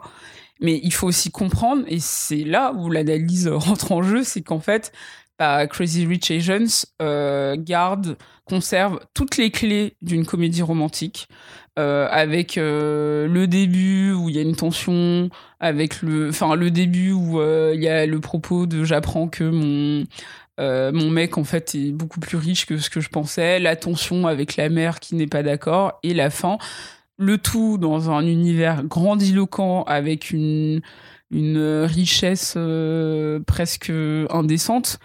Et en fait, c'est, ce n'est rien d'autre qu'un film romantique avec des personnages euh, asiatiques qui se passent euh, à Singapour. Enfin, donc, tu vois, le fait de critiquer juste le décorum sans comprendre que ça respecte juste une tradition qui est longue comme comme l'histoire du cinéma presque. En fait c'est aussi passer à côté de quelque chose. Et, en fait, je pense que ces personnes-là ne se rendent pas compte qu'elles font le même jeu finalement en réagissant comme ça. C'est que vous, vous ne comprenez pas qu'en qu'en ayant cette, cet avis tout de suite contradictoire et tout de suite euh, de défiance, en fait, vous passez à côté de quelque chose peut-être même que vous allez apprécier ou pas, mais qu'en fait, tu as aussi le droit de critiquer un film parce qu'il est mauvais et parce que euh, le scénario est mauvais, la réelle est mauvaise, euh, les acteurs jouent mal. Et là, tu auras quelque chose de beaucoup plus concret en fait à raconter, plutôt que de juste dire ah il y a plein d'asiatiques, c'est très grave. Enfin, on s'en fiche au final on bah, c'est, c'est tout le, le problème, c'est que oui, on s'en fiche techniquement, et oui, pourtant, ça reste important parce que c'est pas des gens qui sont super surreprésentés dans, dans, le cinéma. Oui, oui, complètement. Non, quand je dis qu'on s'en fiche, c'est que c'est. on devrait s'en foutre, mais on n'est pas encore au stade où on peut se le permettre. Non, mais c'est ça, c'est qu'on s'en mm. fiche de la même manière où nous, on l'a vécu toute notre vie. C'est-à-dire que ce genre de film avec un casting 100% blanc, moi, c'est ce que j'ai vu en fait toute ma vie. Mm. Et même si je m'en suis pas fichu parce que effectivement ça compte euh, de se voir représenté et de voir qu'il y a quand même une, une, euh, une, diversité dans la diversité. Ce que je veux dire, c'est qu'on a fait avec. Tu vois, donc oui, on, en fait, on, on l'a fait avec. Et parce que vous n'avez pas eu le choix, en fait. On n'a pas eu le choix. Mais on, on a pu s'identifier aussi à certains personnages. Il y a des œuvres qui nous ont marqués, quel que soit le casting en question. Euh, mais je trouve que de l'autre côté, en fait, dire ah mais il n'y a que des asiatiques alors que bon ça se passe quand même à enfin c'est des familles euh, euh, asio-américaines et il se trouve que la majeure partie du film se passe à Singapour. Bah oui en fait. Enfin je vois pas pourquoi euh, ça poserait problème. Et c'est aussi cette manière en fait de, de devoir se décentrer sur un fait qui devient qui devient évident après des décennies, des, même un siècle d'invisibilisation. quoi. Hmm. C'est que on, devrait pas euh, se, se dire qu'on passe du tout au tout, mais plutôt que c'est juste une forme de réparation de ce qui n'avait pas été fait auparavant. Ouais. Tu, on, parlait un petit peu avant de, du côté militant, euh, mais est-ce que tu penses pas que quand tu fais du journalisme culturel, en fait, c'est impossible de dissocier l'aspect militant que tu auras forcément derrière euh, dans, dans, ce que tu vas rédiger, dans ce que tu vas écrire, dans ce que, euh, dans, ce que tu vas produire en, tant que podcast aussi Je pense que. Alors, le terme est, très compliqué. Moi, c'est pas un terme que j'emploie pour moi-même. Je m'estime pas militante, je m'estime engagée. Euh, avec des valeurs que j'ai envie de défendre et, j'ai envie que ça puisse se voir dans mon travail. Mais je trouve que finalement tout le monde milite pour quelque chose.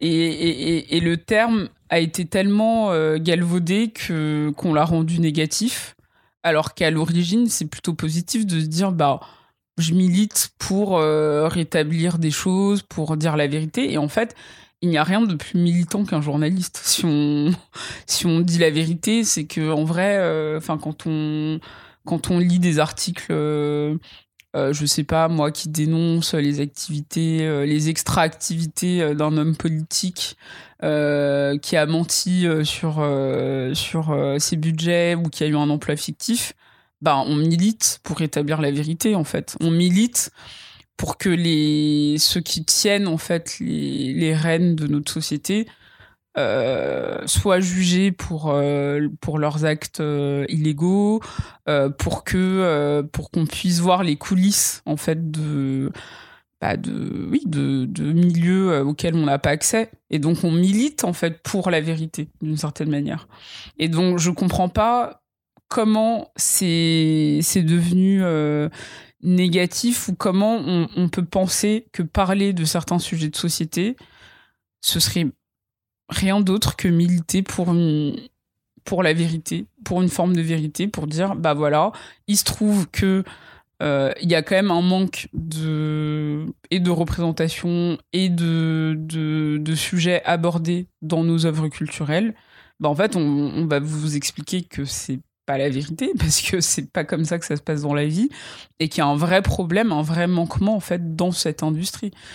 Et donc, je, moi, je, je, je m'estime pas militante et je pense qu'il y a des personnes dont c'est le travail et qui font ce, ce travail de manière euh, euh, incroyable et qui devraient euh, avoir tous les lauriers parce que c'est grâce à eux en fait qu'on a tu as des lanceurs d'alerte des, des personnes qui dénoncent euh, des, des violences qu'on qu'on ne voit pas en fait finalement dans des médias plus traditionnels. Et je trouve que c'est très important c'est grâce à eux qu'on a eu les meilleurs mouvements sociaux de, de notre époque moderne. Mais mais ce que je veux dire c'est que la neutralité du journaliste il faut quand même la remettre en question parce que on n'est pas neutre à partir du moment où on est une personne humaine avec des goûts, avec des envies, avec euh, des centres d'intérêt, mmh. avec euh, une histoire aussi, qui fait que forcément ça se transparaît dans ce qu'on écrit, dans dans comment on veut s'intéresser aux choses. De moi, je pense toujours à quand je parle d'un sujet à me dire euh, ah mais du coup est-ce que c'est la même chose par exemple pour une femme noire? Bah non. Du coup j'aimerais bien peut-être euh, faire ce petit encart pour euh, et même pas un encart mais plus l'intégrer au récit pour dire ah mais là aussi il y a une spécificité qu'il faut prendre en compte. Et ça c'est grâce à mon histoire personnelle que je peux le faire.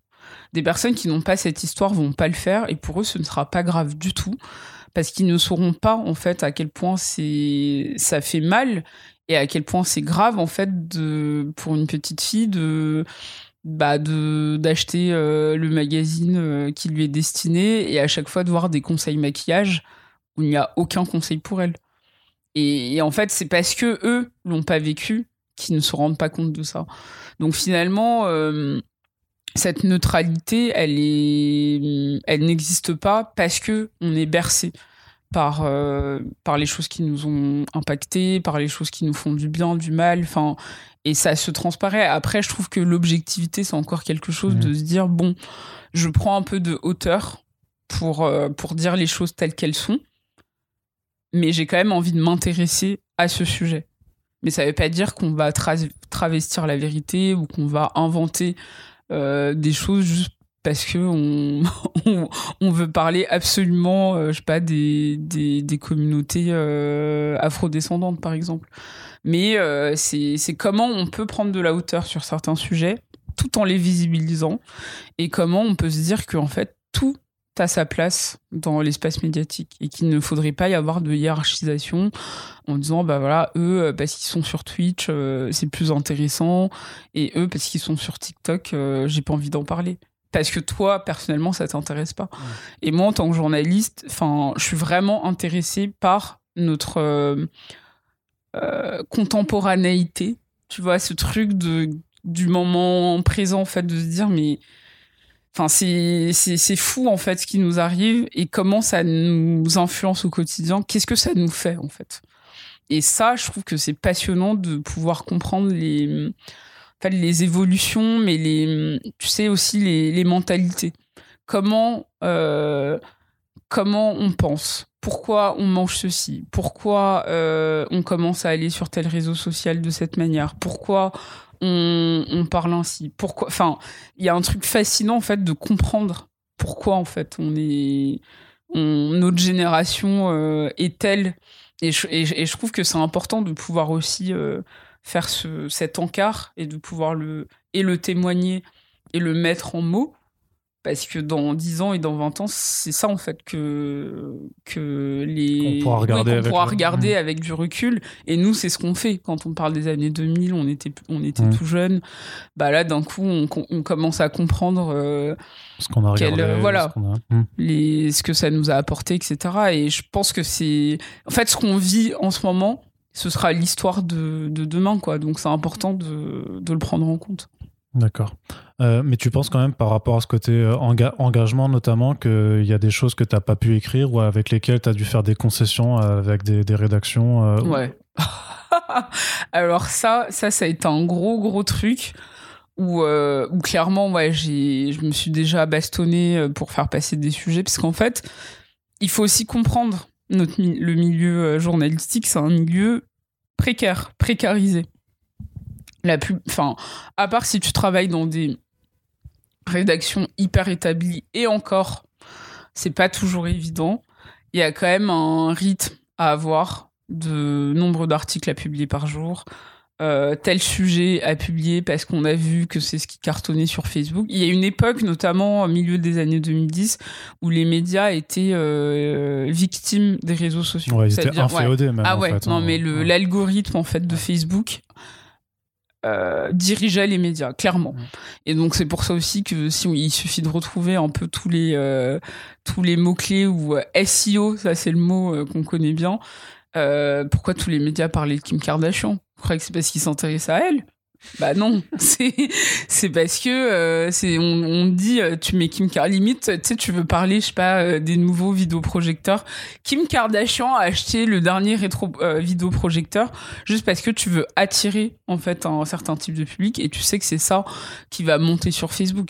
Et, et Facebook a, a, a, dirigé nos vies pendant plusieurs années Aujourd'hui, c'est moins le cas parce que ça s'est euh, ça s'est démultiplié bah, aussi sur Instagram. Euh. Ouais, puis il y a même euh, même certains médias qui étaient que sur Facebook qui ont dû fermer en fait à cause justement de la perte du reach. ouais, non, mais c'est fou. Il y en a, ils sont ils ont vraiment perdu énormément de vues. à cause de Facebook, mais du coup, je trouve que ça, ça a beaucoup influencé la manière dont les médias traitaient les sujets.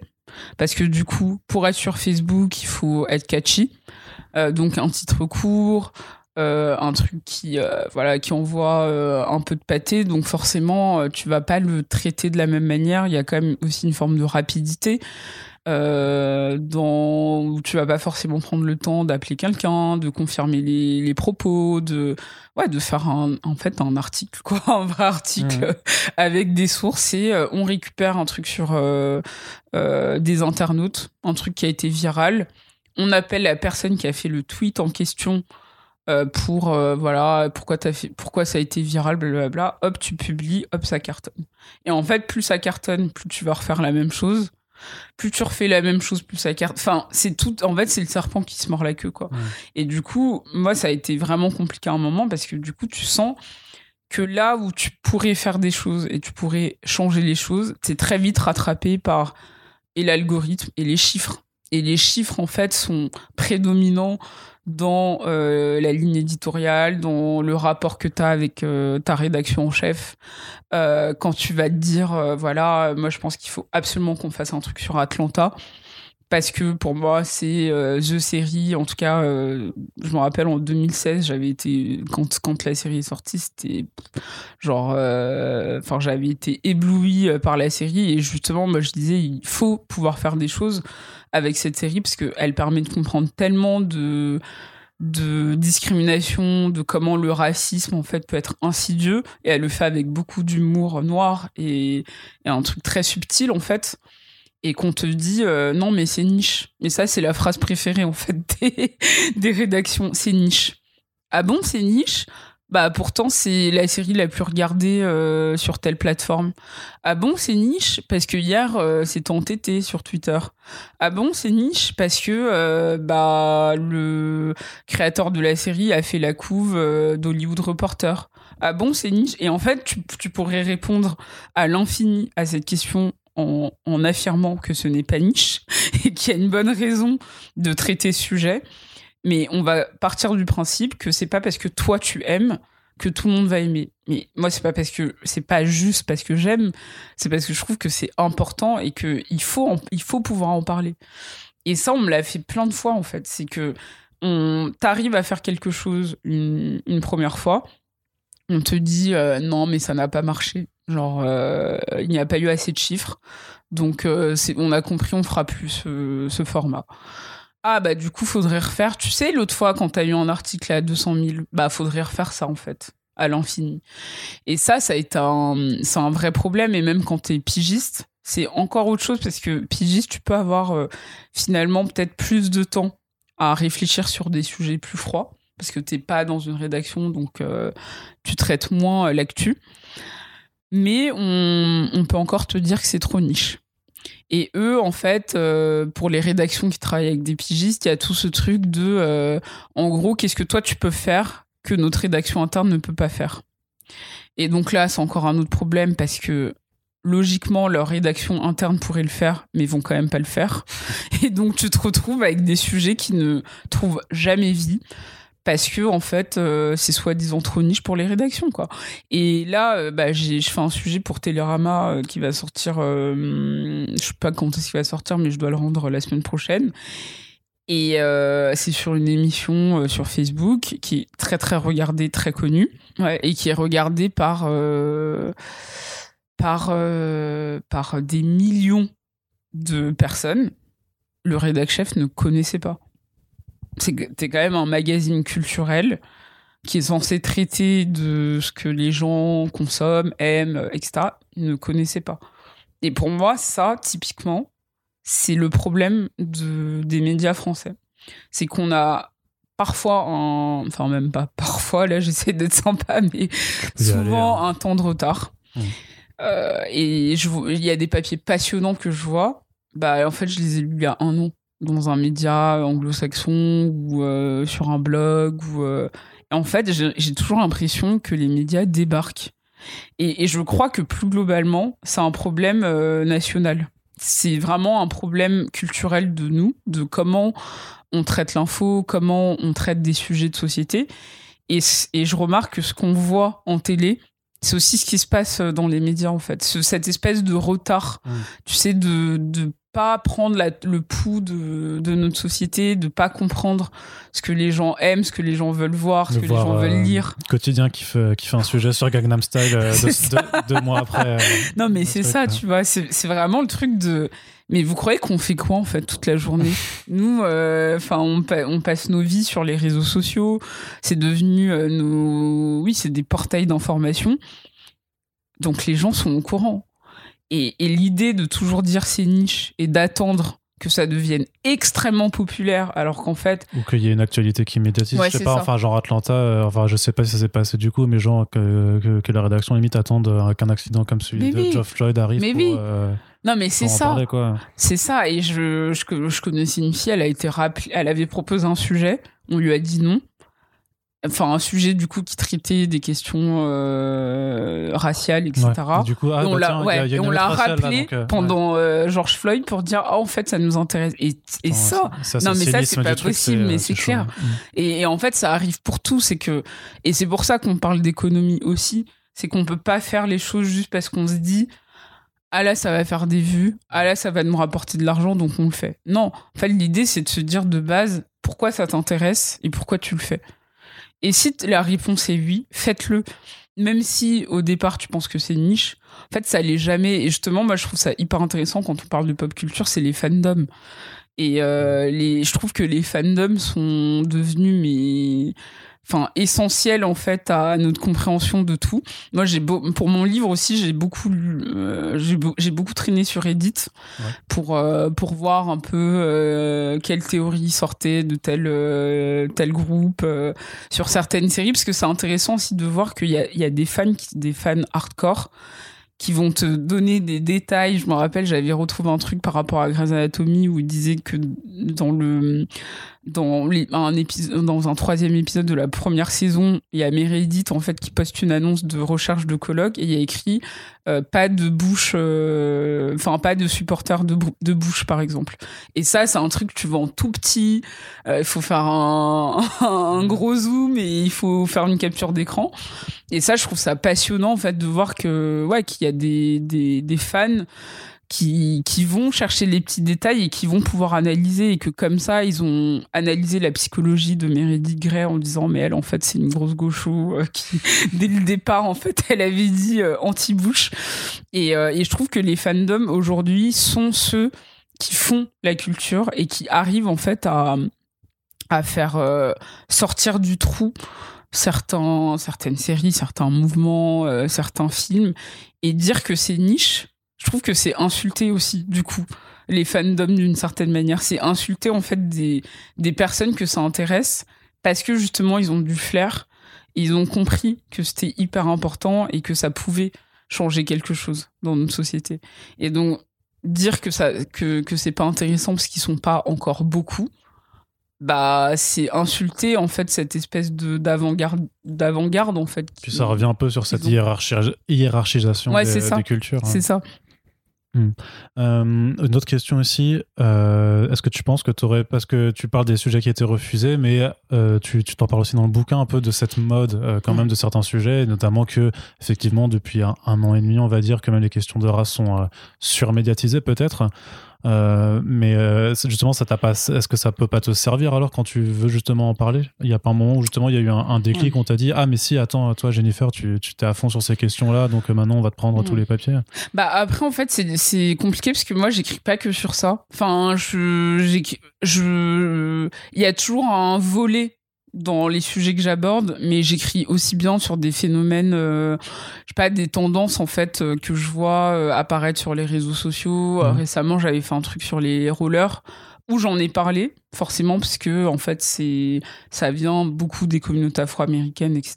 Et du coup, en retraçant l'histoire, bah il y a quand même une dimension sociale et raciale qui, qui rentre en jeu. Donc déjà sur ça, je pense que c'est compliqué de, de m'appeler, de juste dire euh, ah bah c'est génial, tu peux écrire sur ça, parce que je c'est très large et moi j'ai vraiment envie de On t'a pas typecasté quand même. non Ok. et j'ai j'insiste sur le fait que moi je, je suis pluriel et j'ai besoin en fait de de mettre en avant cette pluralité parce que j'ai pas du tout envie qu'on m'enferme dans une case. Mhm. C'est ce qu'on adore faire. Ça j'avais oublié dans le le quatrième regard, c'est ça. C'est Ouais. on, on nous met dans une case et t'as plus le droit d'en ressortir. Toi, on t'a vu, t'es la journaliste noire, tu t'occupes de la banlieue, point. Ouais. Le jour où tu veux dire que tu t'intéresses aux jeux vidéo, on te regarde de haut en disant je ne sais pas qui t'es. Donc ça, c'est, je trouve que c'est important aussi de pouvoir euh, imposer sa pluralité avant qu'on le fasse pour nous. Mais mais ce que tu dis est intéressant parce que euh, je pense que au- il y a le refus de certains sujets et il y a l'acceptation de certains sujets parfois trop tard. Mmh, au, au moment où en fait toi limite t'es déjà passé à autre chose t'as plus envie d'en parler. Là on va te parler partout d'intersectionnalité en plus en disant n'importe quoi alors que tu te dis je sais pas j'ai lu un livre en 2014 tout était très clair et j'ai compris je suis déjà passé à autre chose euh, mais encore, qu'est-ce que vous pouvez encore nous proposer? Mm. et, et en fait, dans, dans cette capitalisation de ces sujets, c'est qu'ils sont souvent mal, maltraités, trop tard, et jamais par des personnes concernées, ni dans les intervenants, ni sous la plume. Et donc on se retrouve en fait avec des, des sujets qu'on a vus et revus. En plus, on est quand même une génération, nous, peut-être c'est un peu moins le cas, euh, qui parle anglais, en tout cas qui lit en anglais, mais les plus jeunes encore plus. Moi j'ai vu des conversations en live, euh, ils t'enchaînent l'anglais, mais c'est fluide quoi. Enfin, donc ils ont accès à l'information euh, internationale. Donc quand ça arrive en France, mais pff, ils s'en branlent en fait de, de ton histoire de, que j'ai vue il y a trois ans en fait. Enfin, et, et pour moi en fait c'est plus l'idée aussi d'angle, de se dire on parle souvent je ne comprends pas ton angle, je ne comprends pas ton angle. Bah il y en a. En fait vous-même vous n'en avez pas en fait. Quel est l'angle de votre ligne éditoriale? Est-ce qu'on pourrait savoir? Et, euh, et là récemment, euh, bon désolé c'est la minute euh, de bitchage, Bah non, mais mais par exemple le Monde, le Monde magazine que j'aime beaucoup, je trouve que sincèrement, je pense que c'est l'un des meilleurs magazines euh, français avec euh, enfin en tout cas ouais dans dans dans le format euh, mag comme ça avec Society. Ouais. Donc, je trouve qu'ils arrivent vraiment à faire des sujets un peu plus longs, à traiter euh, l'actualité avec un quelque chose de plus froid. Le problème, c'est que c'est souvent en retard. Et là où je trouve que Society arrive à moins sur la culture, mais plus sur, euh, on va dire, les sujets de société Ouais. vraiment euh, de manière générale, ils arrivent à prendre le pli au moment en se disant bon, là tout le monde parle de ça, on va prendre un pas de côté, on fait un sujet froid, ça sort dans un mois ou deux. Tu vois, donc ça reste encore proche. Là, Le Monde, récemment, ils ont fait quand même une couve avec Dua Lipa. En disant euh, icône de la icône pop ou je sais pas quoi. Diva de la pop en plus. Ouais, diva de la- ouais, voilà. Diva, diva de la pop. De la et pop at home, je et j'étais genre, euh, oui, diva de la pop depuis 5 ans. Enfin, ouais, mais bien depuis 3 ans où elle est sur le devant de la scène. Elle a fait euh, je sais pas combien de duos. Euh, elle a fait plein de couves dans le monde. Enfin, dans le monde. Bon. Bah, ok, diva de la pop, si vous voulez, tu vois. Et du coup, c'est c'est un peu ce truc de parfois d'avoir l'impression de découvrir la poudre et de et de pas euh, ouais de pas euh, prendre le, le pli au moment voulu et, et je, je suis pour le la slow euh, euh, Ah bah. la slow information et de Mm. se dire on n'est pas obligé de tout faire à chaud ça c'est bien mais il y a une différence entre La slow, Euh, ouais, et- voilà, et la la ramasse, c'est quoi. c'est ça où tu, tu mets euh, peut-être je sais pas euh, entre tro- trois semaines et deux mois avant de vraiment bien traiter le sujet et trois ans il y a quand même une Et différence quand quelque même part, tu sais, comme un peu les médias généralistes qui sont emparés de Jules ou de Aya Nakamura, alors Mais que ça oui. faisait des mois et des Non, mois qui, c'est cartonnaient, Ouais. que les médias plus spécialisés ou urbains, en tout cas. Ouais, on non, mais c'est ça, tu vois, et de se dire, euh, c'est ça, la deuxième couve qu'elle qu'elle a fait, c'est Vanity Fair, alors que ça fait quand même bien trois ans qu'elle cartonne.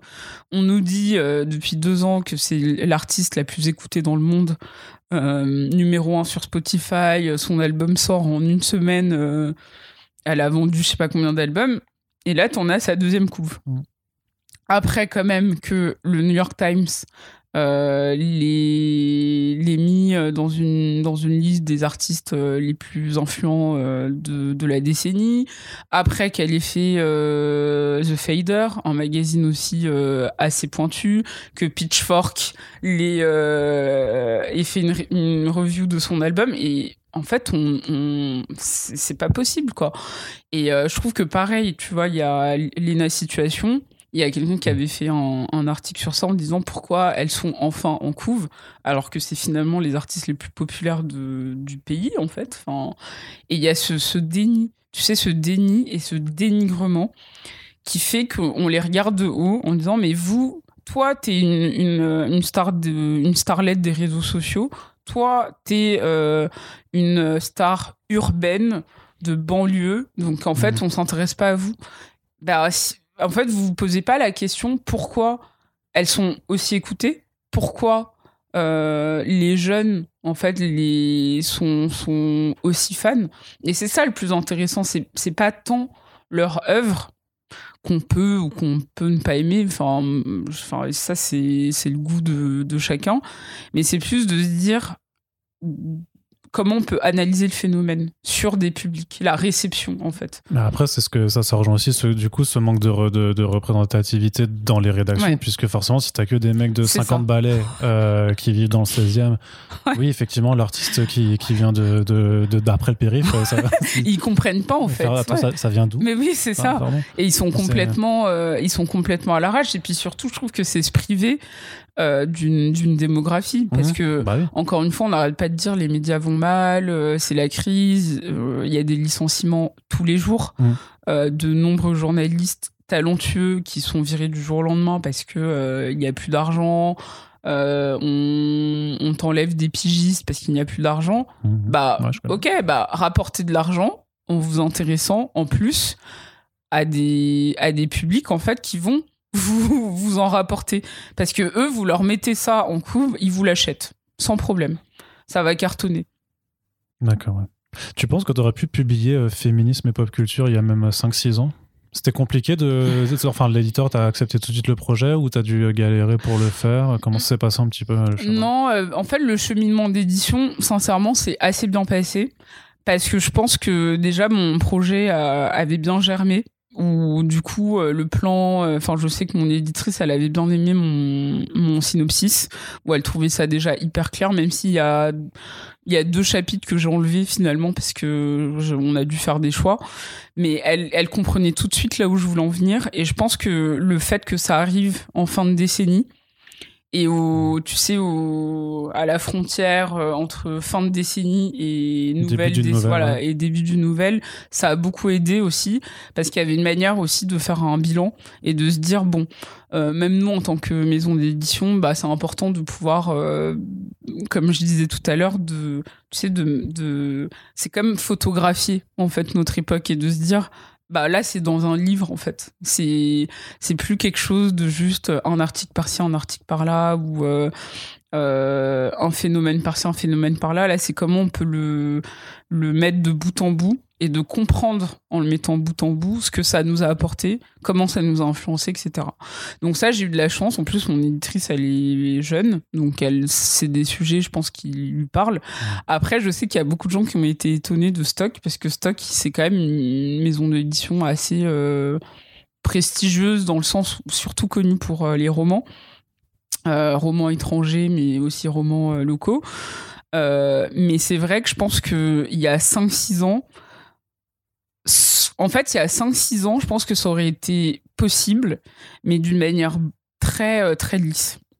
Là, euh, je pense que ce qui fonctionne, c'est à la fois l'accessibilité, mais c'est pas dépolitisé ah non plus. Non, bah non. Ouais, et ça, je trouve que c'est quelque chose qui est extrêmement important. C'est comment on arrive en fait à parce que là, moi, les lecteurs et les lectrices qui m'écrivent sont de partout. Enfin, vraiment, euh, pour le coup, je, et ça, je, suis très fière de ça, de pouvoir euh, atteindre des publics différents.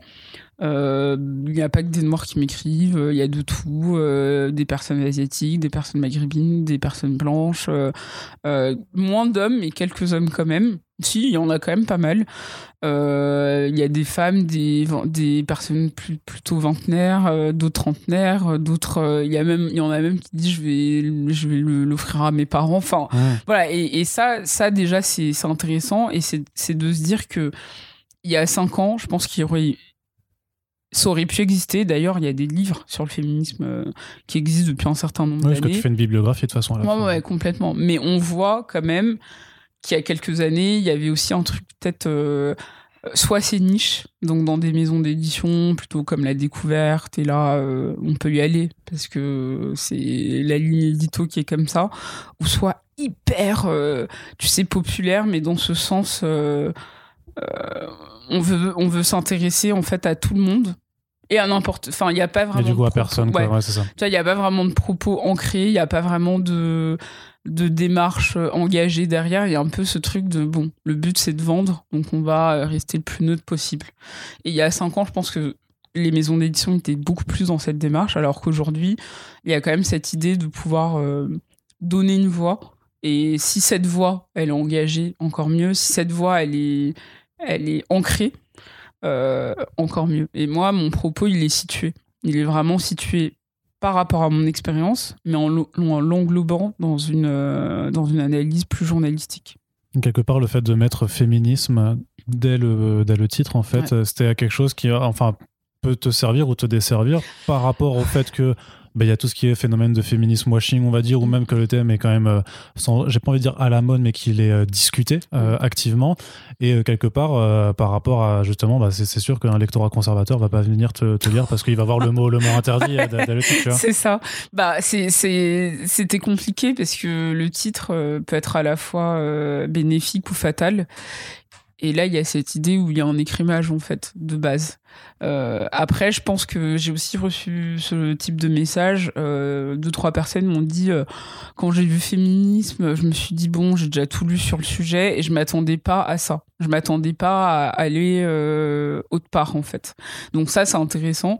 Mais je pense que, que oui, le, le titre, nous, on s'est arrêté sur ça parce qu'on s'est au début, on a fait plein de les jeux de mots, les trucs, les, tu sais, les, les redites de phrases hyper connues où tu essayes de changer un mot. Et en fait, on s'est dit, en fait, ça sert à rien de, de mentir et de, de mmh. passer par quatre chemins. Allons droit au but. Ça parle de quoi? Féminisme, et de plusieurs types parce que le S le S il s'entend pas il s'entend pas mais il est voilà le S c'est aussi pour euh, signifier qu'on parle de sujets de société pour dire en fait les féminismes aujourd'hui le féminisme aujourd'hui c'est un sujet de société qui est transversal.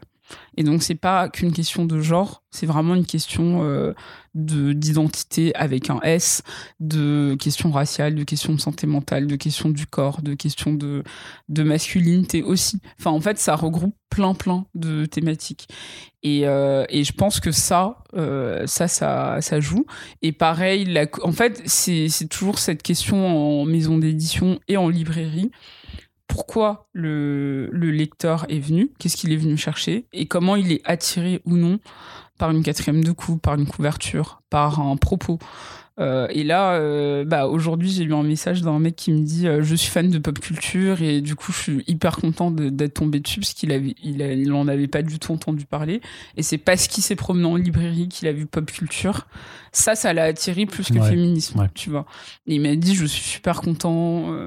Donc, ça dépend des profils. Mais c'est vrai que ça peut être fatal. et je pense que les antiféministes. Moi, le truc que je, je t'avoue dont j'avais peur, c'était plus que ça attire des personnes pour les mauvaises raisons. Pourquoi? Parce qu'il y a des gens, dès qu'ils voient le mot féminisme ou euh, racisme ou ce que tu veux, ou antiracisme, justement, ils veulent lire, mais tu sais, pour chercher la petite bête. Ouais, pour t'attaquer ensuite. Et du coup, euh, ça, c'était plus ça qui me faisait peur de se dire, euh, ça peut aussi attirer des mauvaises, des personnes malveillantes juste parce que ils sont tellement misogynes que, en fait, ça les fait chier en fait de voir féminisme sur une coupe. c'est totalement contradictoire, mais il y en a qui le font. Hein. Mmh. on, euh, on, endort plus. c'est clair. J'ai vu un titre d'un bouquin qui ne me plaisait pas, je suis malheureux depuis. Compliqué. On va euh, bientôt conclure, parce que je te prends beaucoup de ton temps, mais quand même, je voulais parler euh, mmh. de podcast. Parce que tu fais du podcast euh, aussi, et vraiment, je voulais juste avoir ton avis un petit peu sur la façon dont cet outil euh, s'est clairement démocratisé, notamment bah, depuis plus, plus d'un an là, mm. mais aussi d'une certaine façon. Alors, bon, tu as quand même fait avec Binge, donc avec des certains moyens de production, mais que bah, pour des personnes plus indépendantes, en fait, c'est aussi une façon d'ouvrir les voies à des personnes pour lesquelles on ne les ouvre pas dans les canaux plus, mm. plus mainstream.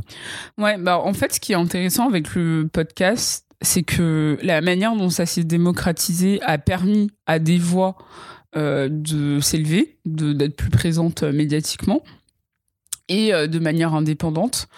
mais ça a aussi été encore un moyen d'élitisme c'est étrange comme euh, comme comparaison mais c'est qu'en gros je trouve que les, les débuts du podcast en tout cas il y a quelques années en France moi je, je sais que j'écoutais pas mal de podcasts euh, américains qui étaient plus des tu sais des émissions euh, de talk show où par exemple on parle de pop culture et de politique et il y a, y a un côté très tu sais, très naturel, on parle entre mmh. amis, etc. Et en fait, quand euh, le podcast français a commencé à vraiment émerger de manière moins indépendante, mais via des studios de prod, je trouve qu'il y avait quelque chose d'intéressant de se dire, ah ouais, il s'intéresse au sujet euh, de féminisme, de corps, de d'antiracisme, etc. il y avait quelque chose de laisser la voix à des personnes euh, habituellement silenciées en leur donnant un peu plus de lumière et afin qu'ils prennent les rênes de leur propre émission. Euh, et donc le fait en plus d'être accompagné par un studio de podcast, c'est super parce que toi, en fait, tu deviens euh, littéralement la voix. Donc mmh. tu es le, le, ou la journaliste qui travaille quand même derrière, mais tu es aidé euh, de manière technique par une équipe. Donc ça, c'est quand même génial. Mais je trouve que très vite, tu, tu, sais, à un moment, dans mon livre, je parle de la manière dont. En fait, c'est une. alors, je sais plus le nom faut que je le retrouve le nom, mais en gros, euh, c'est une, euh, une universitaire euh, théoricienne qui parle de l'effet oasis à la télévision et du fait que tous les 20-30 ans, il y a un effet un peu de, de surdiversité où on a l'impression que ça y est, on s'intéresse aux personnes minorisées, à certaines communautés, et qu'en fait, c'est juste un système des chaînes euh, qui s'intéresse à ça parce que euh, notamment dans les années 90 il y a eu euh, toute la vague de sitcoms afro-américaines et c'est parce que c'était moins cher à produire et que et que en fait ça les a aidés à attirer un certain type de public mais qu'une fois que c'est fait, on passe à autre chose. Et, elle parle après de comment les années 2000 ont invité euh, les Dawson, les Beverly Hills, euh, et d'un coup c'est devenu tout à fait blanc. Après euh, justement ce truc, et que du coup il fallait faire attention à cet effet d'oasis, de s'intéresser à ces sujets. Et ben je trouve que les podcasts c'est un peu la même chose. Ça veut dire qu'il y a quelques années il y avait cette idée de s'intéresser au sujet euh, donc qu'on évoquait euh, plus loin, euh, des sujets de société, de discrimination, de féminisme, etc.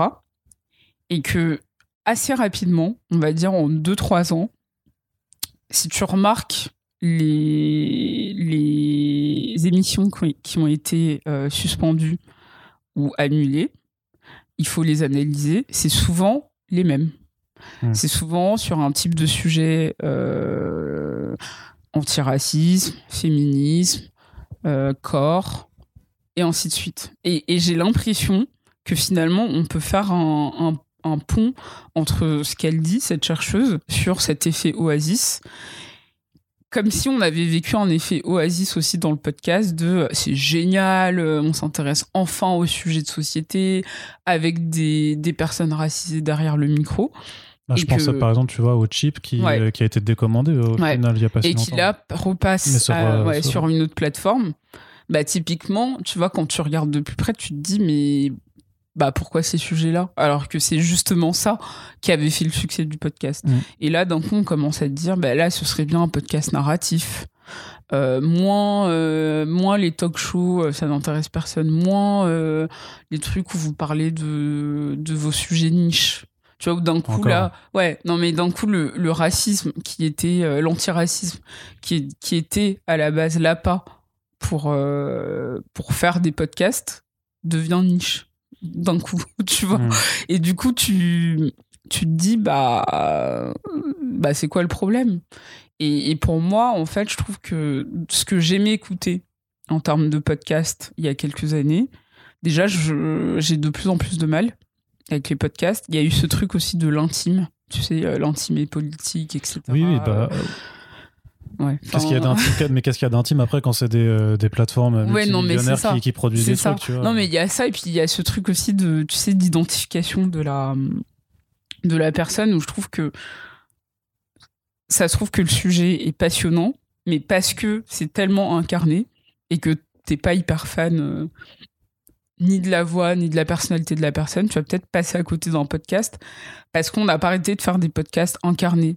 Je pars d'une expérience personnelle pour raconter quelque chose de global. Euh, je vais rechercher euh, telle histoire familiale. Euh, donc, je pars de ma vie. Enfin, ce truc très de, tu sais, des journalistes en fait qui racontent leur vie et, et c'est très intéressant et ça peut être très intéressant, mais je pense que c'est lassant. Et qu'il y a une forme de répétition de ce qu'on entend déjà dans des super radios, euh, qu'on entend déjà dans France Culture, euh, dans, sur France Inter. Et moi je trouve qu'il y a eu parfois une forme de bon, on va encore inventer un mot de France intérisation euh, du podcast, quoi. tu vois, de, euh, on passe à un truc hyper chill euh, où des gens se retrouvent, on peut, on peut discuter de plein de sujets. presque comme une radio libre, tu vois, la, comme la radio libre de l'époque, même si c'est beaucoup plus travaillé et c'est beaucoup plus pensé, à quelque chose de voilà, je parle comme ça, je, je, vous emmène avec moi, je ne sais pas où, pendant cinq épisodes, et là, tu vois, il y a un truc comme ça de ce, cette dimension narrative que, que j'aime beaucoup par ailleurs dans certains podcasts, mais qui, qui je trouve est moins proche de ce qu'on recherche quand on parle de ces sujets en fait. Et que c'est des sujets aussi qui sont liés à du ressenti à des partages d'expériences à des à des discussions à des échanges. Et que quand on voit aujourd'hui les podcasts narratifs, beaucoup ne parlent plus forcément euh, de ces questions-là parce que c'est plus compliqué de le faire en narratif. Tu vois, là, on va, on va plus parler de, je sais pas moi, de euh, d'histoire familiale, d'amour, de, enfin, on peut en parler, mais ce sera toujours inséré. Mais c'est plus la même dynamique, je trouve.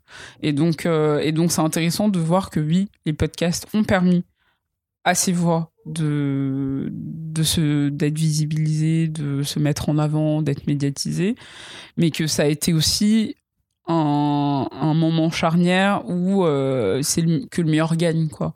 Et qu'à la fin, bah, le meilleur qui gagne, c'est la personne la plus connue, la personne qui est euh, en studio, la personne qui euh, qui, euh, oui, qui a euh, tel type de proposition. Mais là où je vais faire une nuance, c'est que pour moi, les vraies personnes qui gagnent, c'est les personnes en indé.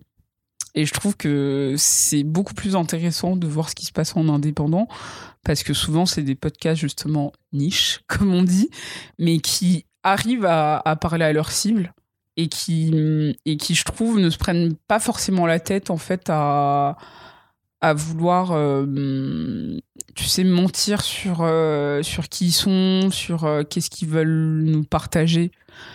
souvent, c'est des passionnés aussi sur, sur certains sujets qui s'y connaissent très bien et qui ont bien travaillé leur sujet, mais avec quelque chose de très honnête, de très très sens, très authentique en fait.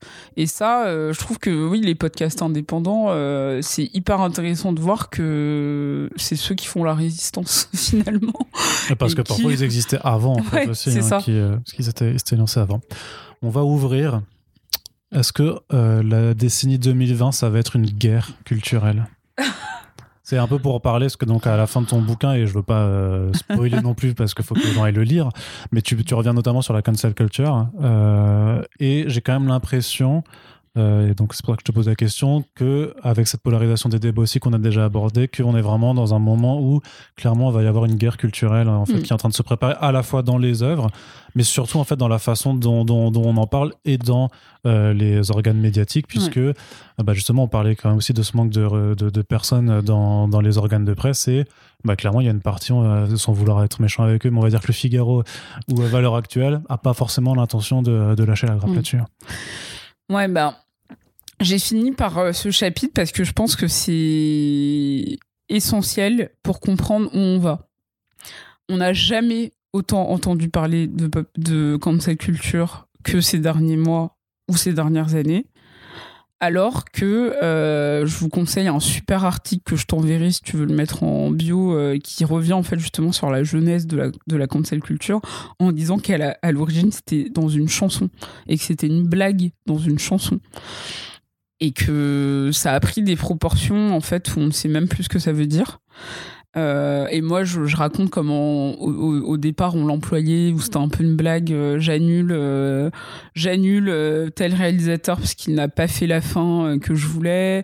J'annule telle célébrité parce qu'elle est problématique. Mais il y avait presque quelque chose de l'ordre de l'humour enfin voilà on l'annule mais son prochain projet on va complètement le regarder mais c'est c'était très personnel finalement très soit soit euh, communautaire dans un dans une forme de fandom donc parce que la fin de série qu'on voulait n'a pas eu lieu.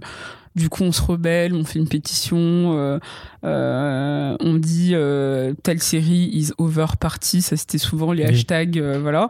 Mais voilà, c'était c'était quand même très restreint. ou soit il y avait un truc aussi très personnel. bon, moi, c'est bon, ça m'a saoulé. J'arrête avec avec cet artiste. Et c'est et c'est passé à quelque chose de beaucoup plus grave où je trouve que ça a pris des proportions énormes jusqu'à ce que les personnes qui se font vraiment annuler ne sont pas les personnes qu'on croit. Euh, c'est cette jeune femme qui a fait euh, qui fait une vidéo euh, parce qu'elle porte le voile, elle se fait harceler jusqu'à quitter les réseaux sociaux. ce sont des personnes qui ne sont pas forcément connues, mais parce qu'elles ont dit quelque chose qui ne plaît pas, euh, se font mais insulter, harceler et encore une fois quittent les réseaux sociaux. Et ce sont souvent celles qui n'ont aucun plateau pour pouvoir s'exprimer et pouvoir donner leur point de vue, mmh. pour se défendre. Et, et, je trouve que les œuvres culturelles sont devenues euh, le, le cœur de, de, de ces débats parce qu'en fait, pour certains, on ne peut pas revoir l'histoire, on ne peut pas reprocher à des œuvres qui ont fait soit l'histoire de la télévision, soit l'histoire euh, d'un pays euh, euh, ou d'une époque, on ne peut pas leur reprocher d'être hors sol ou d'être hors temps. Enfin, et pour d'autres, c'est l'idée que bah il faut savoir évoluer avec son temps et que certaines œuvres devraient être soit réactualisées ou soit être mises en contexte. Ouais, contextualisées, bien sûr. Et du coup, euh, c'est intéressant de voir que qu'aujourd'hui, euh, quand un Lupin euh, arrive, on va dire, mais il n'a pas le droit de jouer Lupin parce qu'il est noir, alors qu'en fait c'est juste un hommage à Lupin et qu'il ne joue pas du tout Lupin. Quand il y aura Bridgerton, on va dire, mais de toute façon, les Noirs n'existaient pas dans la royauté de telle époque, alors qu'en fait, si, et que mmh. c'est basé en fait sur des faits réels, et que, et que le fait de voir plus de de, de normalisation. Moi, j'aime ce mot de normalisation, en fait, pour parler de diversité, pour dire, en fait, c'est juste normal. Enfin, il n'y a rien d'exceptionnel et ben ça ne plaît pas à certaines personnes. Et que euh, donc quand les, créateurs, les artistes veulent changer les choses, veulent améliorer les choses, ils ont une résistance de la part d'un certain public qui ne veut pas ça et qui veut juste aller au cinéma, regarder des séries sans se poser ces questions. Il veut juste être encore le téléspectateur ignorant. Et moi, je comprends, parce qu'il y a quelque chose de, difficile, en fait, de changer de lunettes, de changer mmh. de perspective. Parce que ton monde, il, est bousculé et tu peux plus revenir en arrière. C'est-à-dire qu'une fois que tu le sais, que tu sais quelque chose. Tu peux pas faire comme si tu savais pas. Tu, tu peux plus, tu peux plus faire semblant de ne pas le voir. Et donc, une fois que toi, par exemple, tu as fait ce travail de, euh, de te renseigner, de lire certains ouvrages et que tu as vu qu'il y avait un problème et que la prochaine série que tu regardes, tu vois que ça se passe à New York, dans un, il y a un groupe d'amis et qu'il n'y a aucune personne non blanche, ça va, ça va te parler. Mmh. Toi, tu vas te dire, ah oui, c'est vrai que je l'avais peut-être pas vu comme ça avant, mais maintenant je, je, ne vois que ça.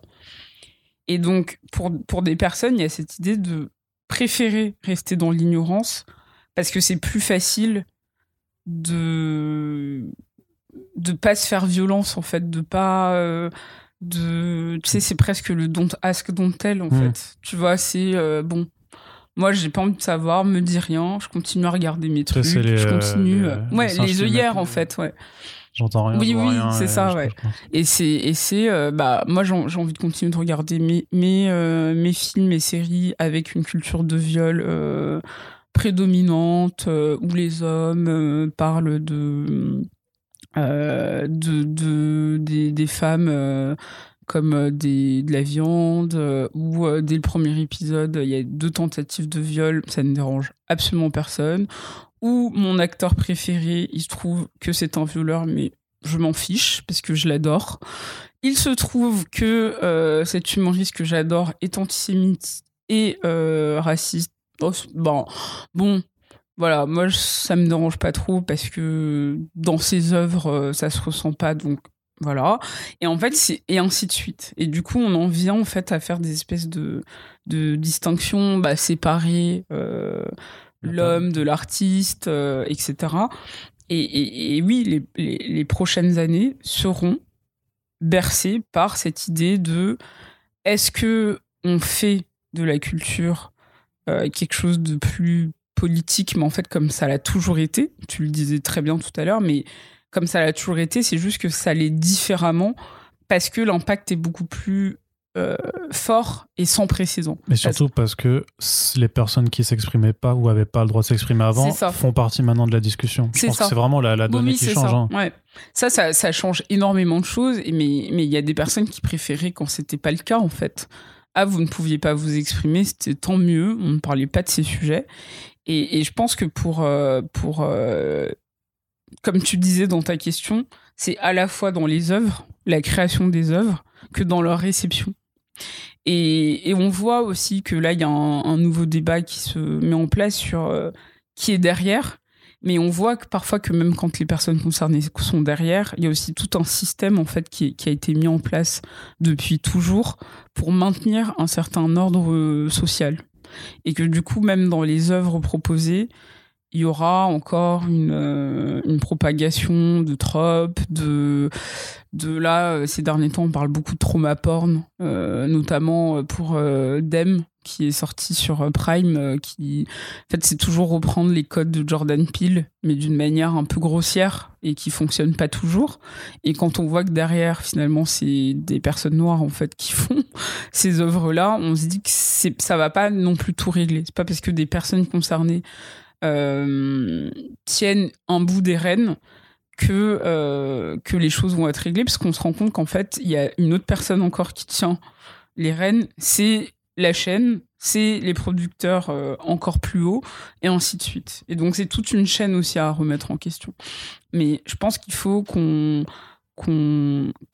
remette au centre à la fois les questions qui nous traversent, qui nous importent, qui, qui font euh, de nous euh, ce que nous sommes. Et notamment, euh, j'en parlais dans, dans une interview récemment où la pandémie, je pense que ça a changé beaucoup de choses parce qu'il y a plein de gens déjà qui se sont tournés vers la pop culture, beaucoup plus qu'auparavant.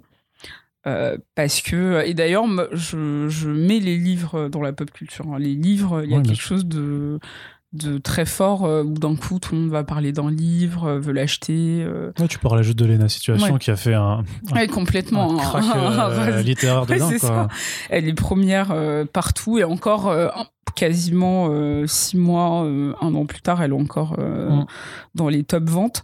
Mais et c'est intéressant de voir qu'il y a des personnes pour la première fois avaient un peu plus de temps, on peut regarder euh, je sais pas, rattraper des séries qu'il voulait regarder, euh, lire euh, le fameux livre qu'il y avait sur la, table de chevet, etc. Et que du coup, la pop culture est devenue vraiment prédominante dans la vie de beaucoup.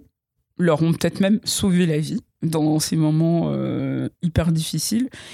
Et que, mais que la pandémie a aussi fait plus de. Je crois les derniers chiffres, c'est plus de 3 millions de morts euh, dans le monde, qu'il y a eu quand même des disparités sociales évidentes, des disparités raciales évidentes, et que ça, on peut peut pas le mettre de côté, parce que ça nous définit, et ça définit en fait ce changement qu'il y a dans la société où à chaque fois on dit après la pandémie, après la pandémie, on ne sait pas quand ça va s'arrêter, on ne sait pas à quel point l'impact a été mm. Fort économiquement, culturellement. Euh, et va l'être après. Euh, et mm. ça va être quelque chose de. Enfin, c'est pas une fois que tout le monde est vacciné, c'est fini. Ça mm. va avoir un impact pendant les.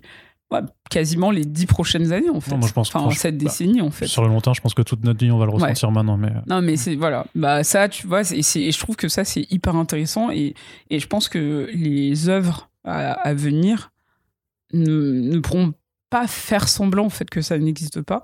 Ça ne veut pas dire qu'il faudra avoir des masques euh, partout, mais il y a cette idée en fait de dire regardez comment l'impact que ça a eu sur nous, sur nos vies, sur tout, sur tous les aspects de nos vies. Qu'est-ce que ça veut dire? Comment on peut le montrer? Comment on peut le, le, le, percevoir à l'écran? Et en même temps, parce que ça a été aussi difficile, l'idée c'est comment on fait aussi pour que les gens continuent de rêver, de se créer des imaginaires, de, penser à autre chose, de, de s'évader. Et que ce soit à la fois euh, ce que Hollywood a créé en fait, c'est un rêve un peu, euh, un rêve éveillé d'une de vie euh, qu'on auquel on n'a pas forcément accès. Et, je trouve que c'est intéressant de voir ce, ce, pli entre les deux, de se dire comment on fait pour montrer une forme de réalité, comment on fait pour s'évader. Mmh. Et ce sera vraiment charnière dans nos manières de consommer. Mais à côté de ça, il faut aussi prendre en compte, je pense, tout un aspect de la chaîne en fait de, cette industrie. Ça va euh, des producteurs au public et de se dire qui fait quoi, qui a son mot à dire et qui a fait quoi dans le passé.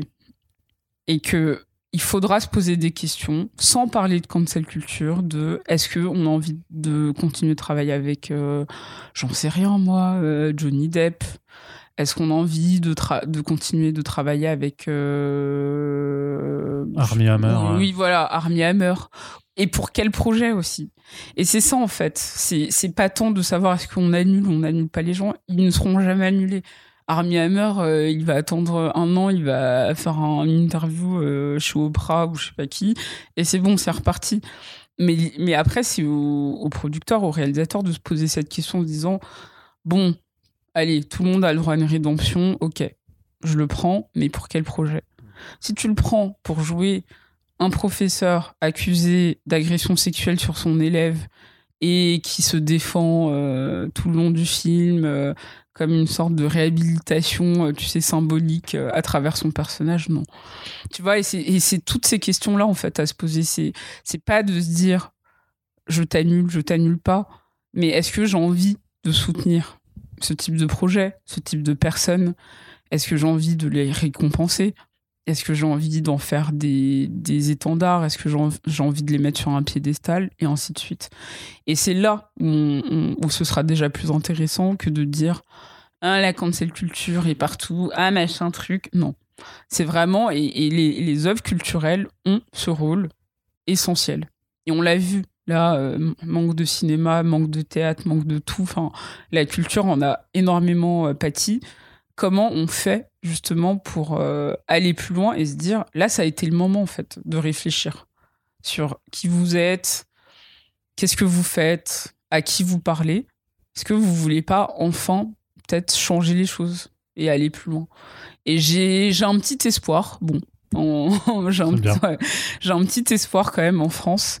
Il se passe des choses, tu vois, même toi, enfin le, le fait que tu m'invites dans cette émission, euh, à la base, tu t'intéresses plus aux comics. Enfin, il y a et ça fait partie de la pop culture complètement. Mais ce que je veux dire, c'est que tu vois même même cette manière de d'admettre que euh, tu t'es renseigné ces dernières années, que tu t'es rendu compte de certaines choses. Même euh, quand on parle de blockbuster, de de films de super-héros, c'est des questions qui, qui, qui sont importantes. Et, et ça veut pas dire que on ne peut pas bitcher sur euh, Wonder Woman, qui est le 1984, qui est apparemment une bouse absolue. Je te conseille d'écouter le podcast qu'on a fait dessus. Ah si, si tu veux pas le voir, mais que tu veux t'amuser, je pense que tu pourras bah, l'écouter. Je vais, je vais l'écouter. Et tu vois, euh, pourtant, c'est soi-disant féministe. Bah, on peut aussi défoncer mm. le film, c'est pas grave. Mm. Tu vois, donc c'est aussi, je trouve que il faudra laisser place aussi à la médiocrité. tu vois, de dire les, les, les personnes racisées, les, les, les, questions de société, les questions comme ça, peuvent être aussi médiocres et il y aura toujours quelqu'un pour aimer de toute façon. C'est pas grave. Mais avant de laisser place aussi à cette médiocrité, notamment en France, est-ce qu'on peut avoir De, la, ouais, de la place, de la qualité, des choses qui nous mais nous transportent nous enfin quand je pense à certaines œuvres euh, et pas forcément françaises qui m'ont marqué, c'est, tu sais, limite, t'as des frissons qui te parcourent, quoi, le corps. C'est des choses qui te marquent à vie. Et moi, j'aimerais qu'on ait ça un jour. Tu vois, en France, euh, les the épisode euh, dont on parlera encore euh, dans dans dix ans. Je, je, je, suis allée à une masterclass avec David Simon. Bah, les gens, bon, même s'il y a plein de gens qui exagèrent sur The Wire pour plein de raisons. Mais tu, il, a aussi fait d'autres séries, d'autres mini-séries, et des gens qui sont genre, tu sais, qui peuvent pleurer en fait en, en le voyant. Ça je trouve que c'est c'est ça veut aussi dire quelque chose tu vois. Moi avec euh, plein d'autres séries même Shonda Rhimes avec euh, Grey's Anatomy etc enfin c'est comment en fait c'est des choses qui t'ont marqué et quel que soit ton désintérêt pour la série euh, qui parfois baisse un peu en qualité, tu auras toujours en fait cet amour et cette tu vois, ce, dévouement parce que ça t'a énormément apporté. Et moi c'est ça que j'ai envie qu'on ait en fait en France. Et euh, donc euh, j'ai espoir mais, euh, on verra. Ok très bien. Bah écoute Jennifer ça fait quand même deux heures et demie que t'es avec nous c'est énorme, c'est incroyable. Voilà, c'est quand The Pulse revient, ben c'est pas pour c'est pas pour rigoler. Donc merci énormément de ce temps. Euh, merci à toi que tu nous as accordé. Euh, voilà, donc n'oubliez pas que The Pulse c'est le podcast le plus rare et donc le plus précieux euh, que l'on produit sur nos ondes. Donc il faut le partager partout pour que ces questions soient aussi débattues dans les sphères podcastique. Jennifer Padjemi, ton livre donc Féminisme et Pop Culture est disponible aux éditions Stock. Merci encore. Merci à toi. Et pour nos éditeurs et auditrices, rendez-vous très bientôt pour le prochain épisode, ce qui ne mettra pas 4 mois à arriver cette fois-ci, c'est promis. Salut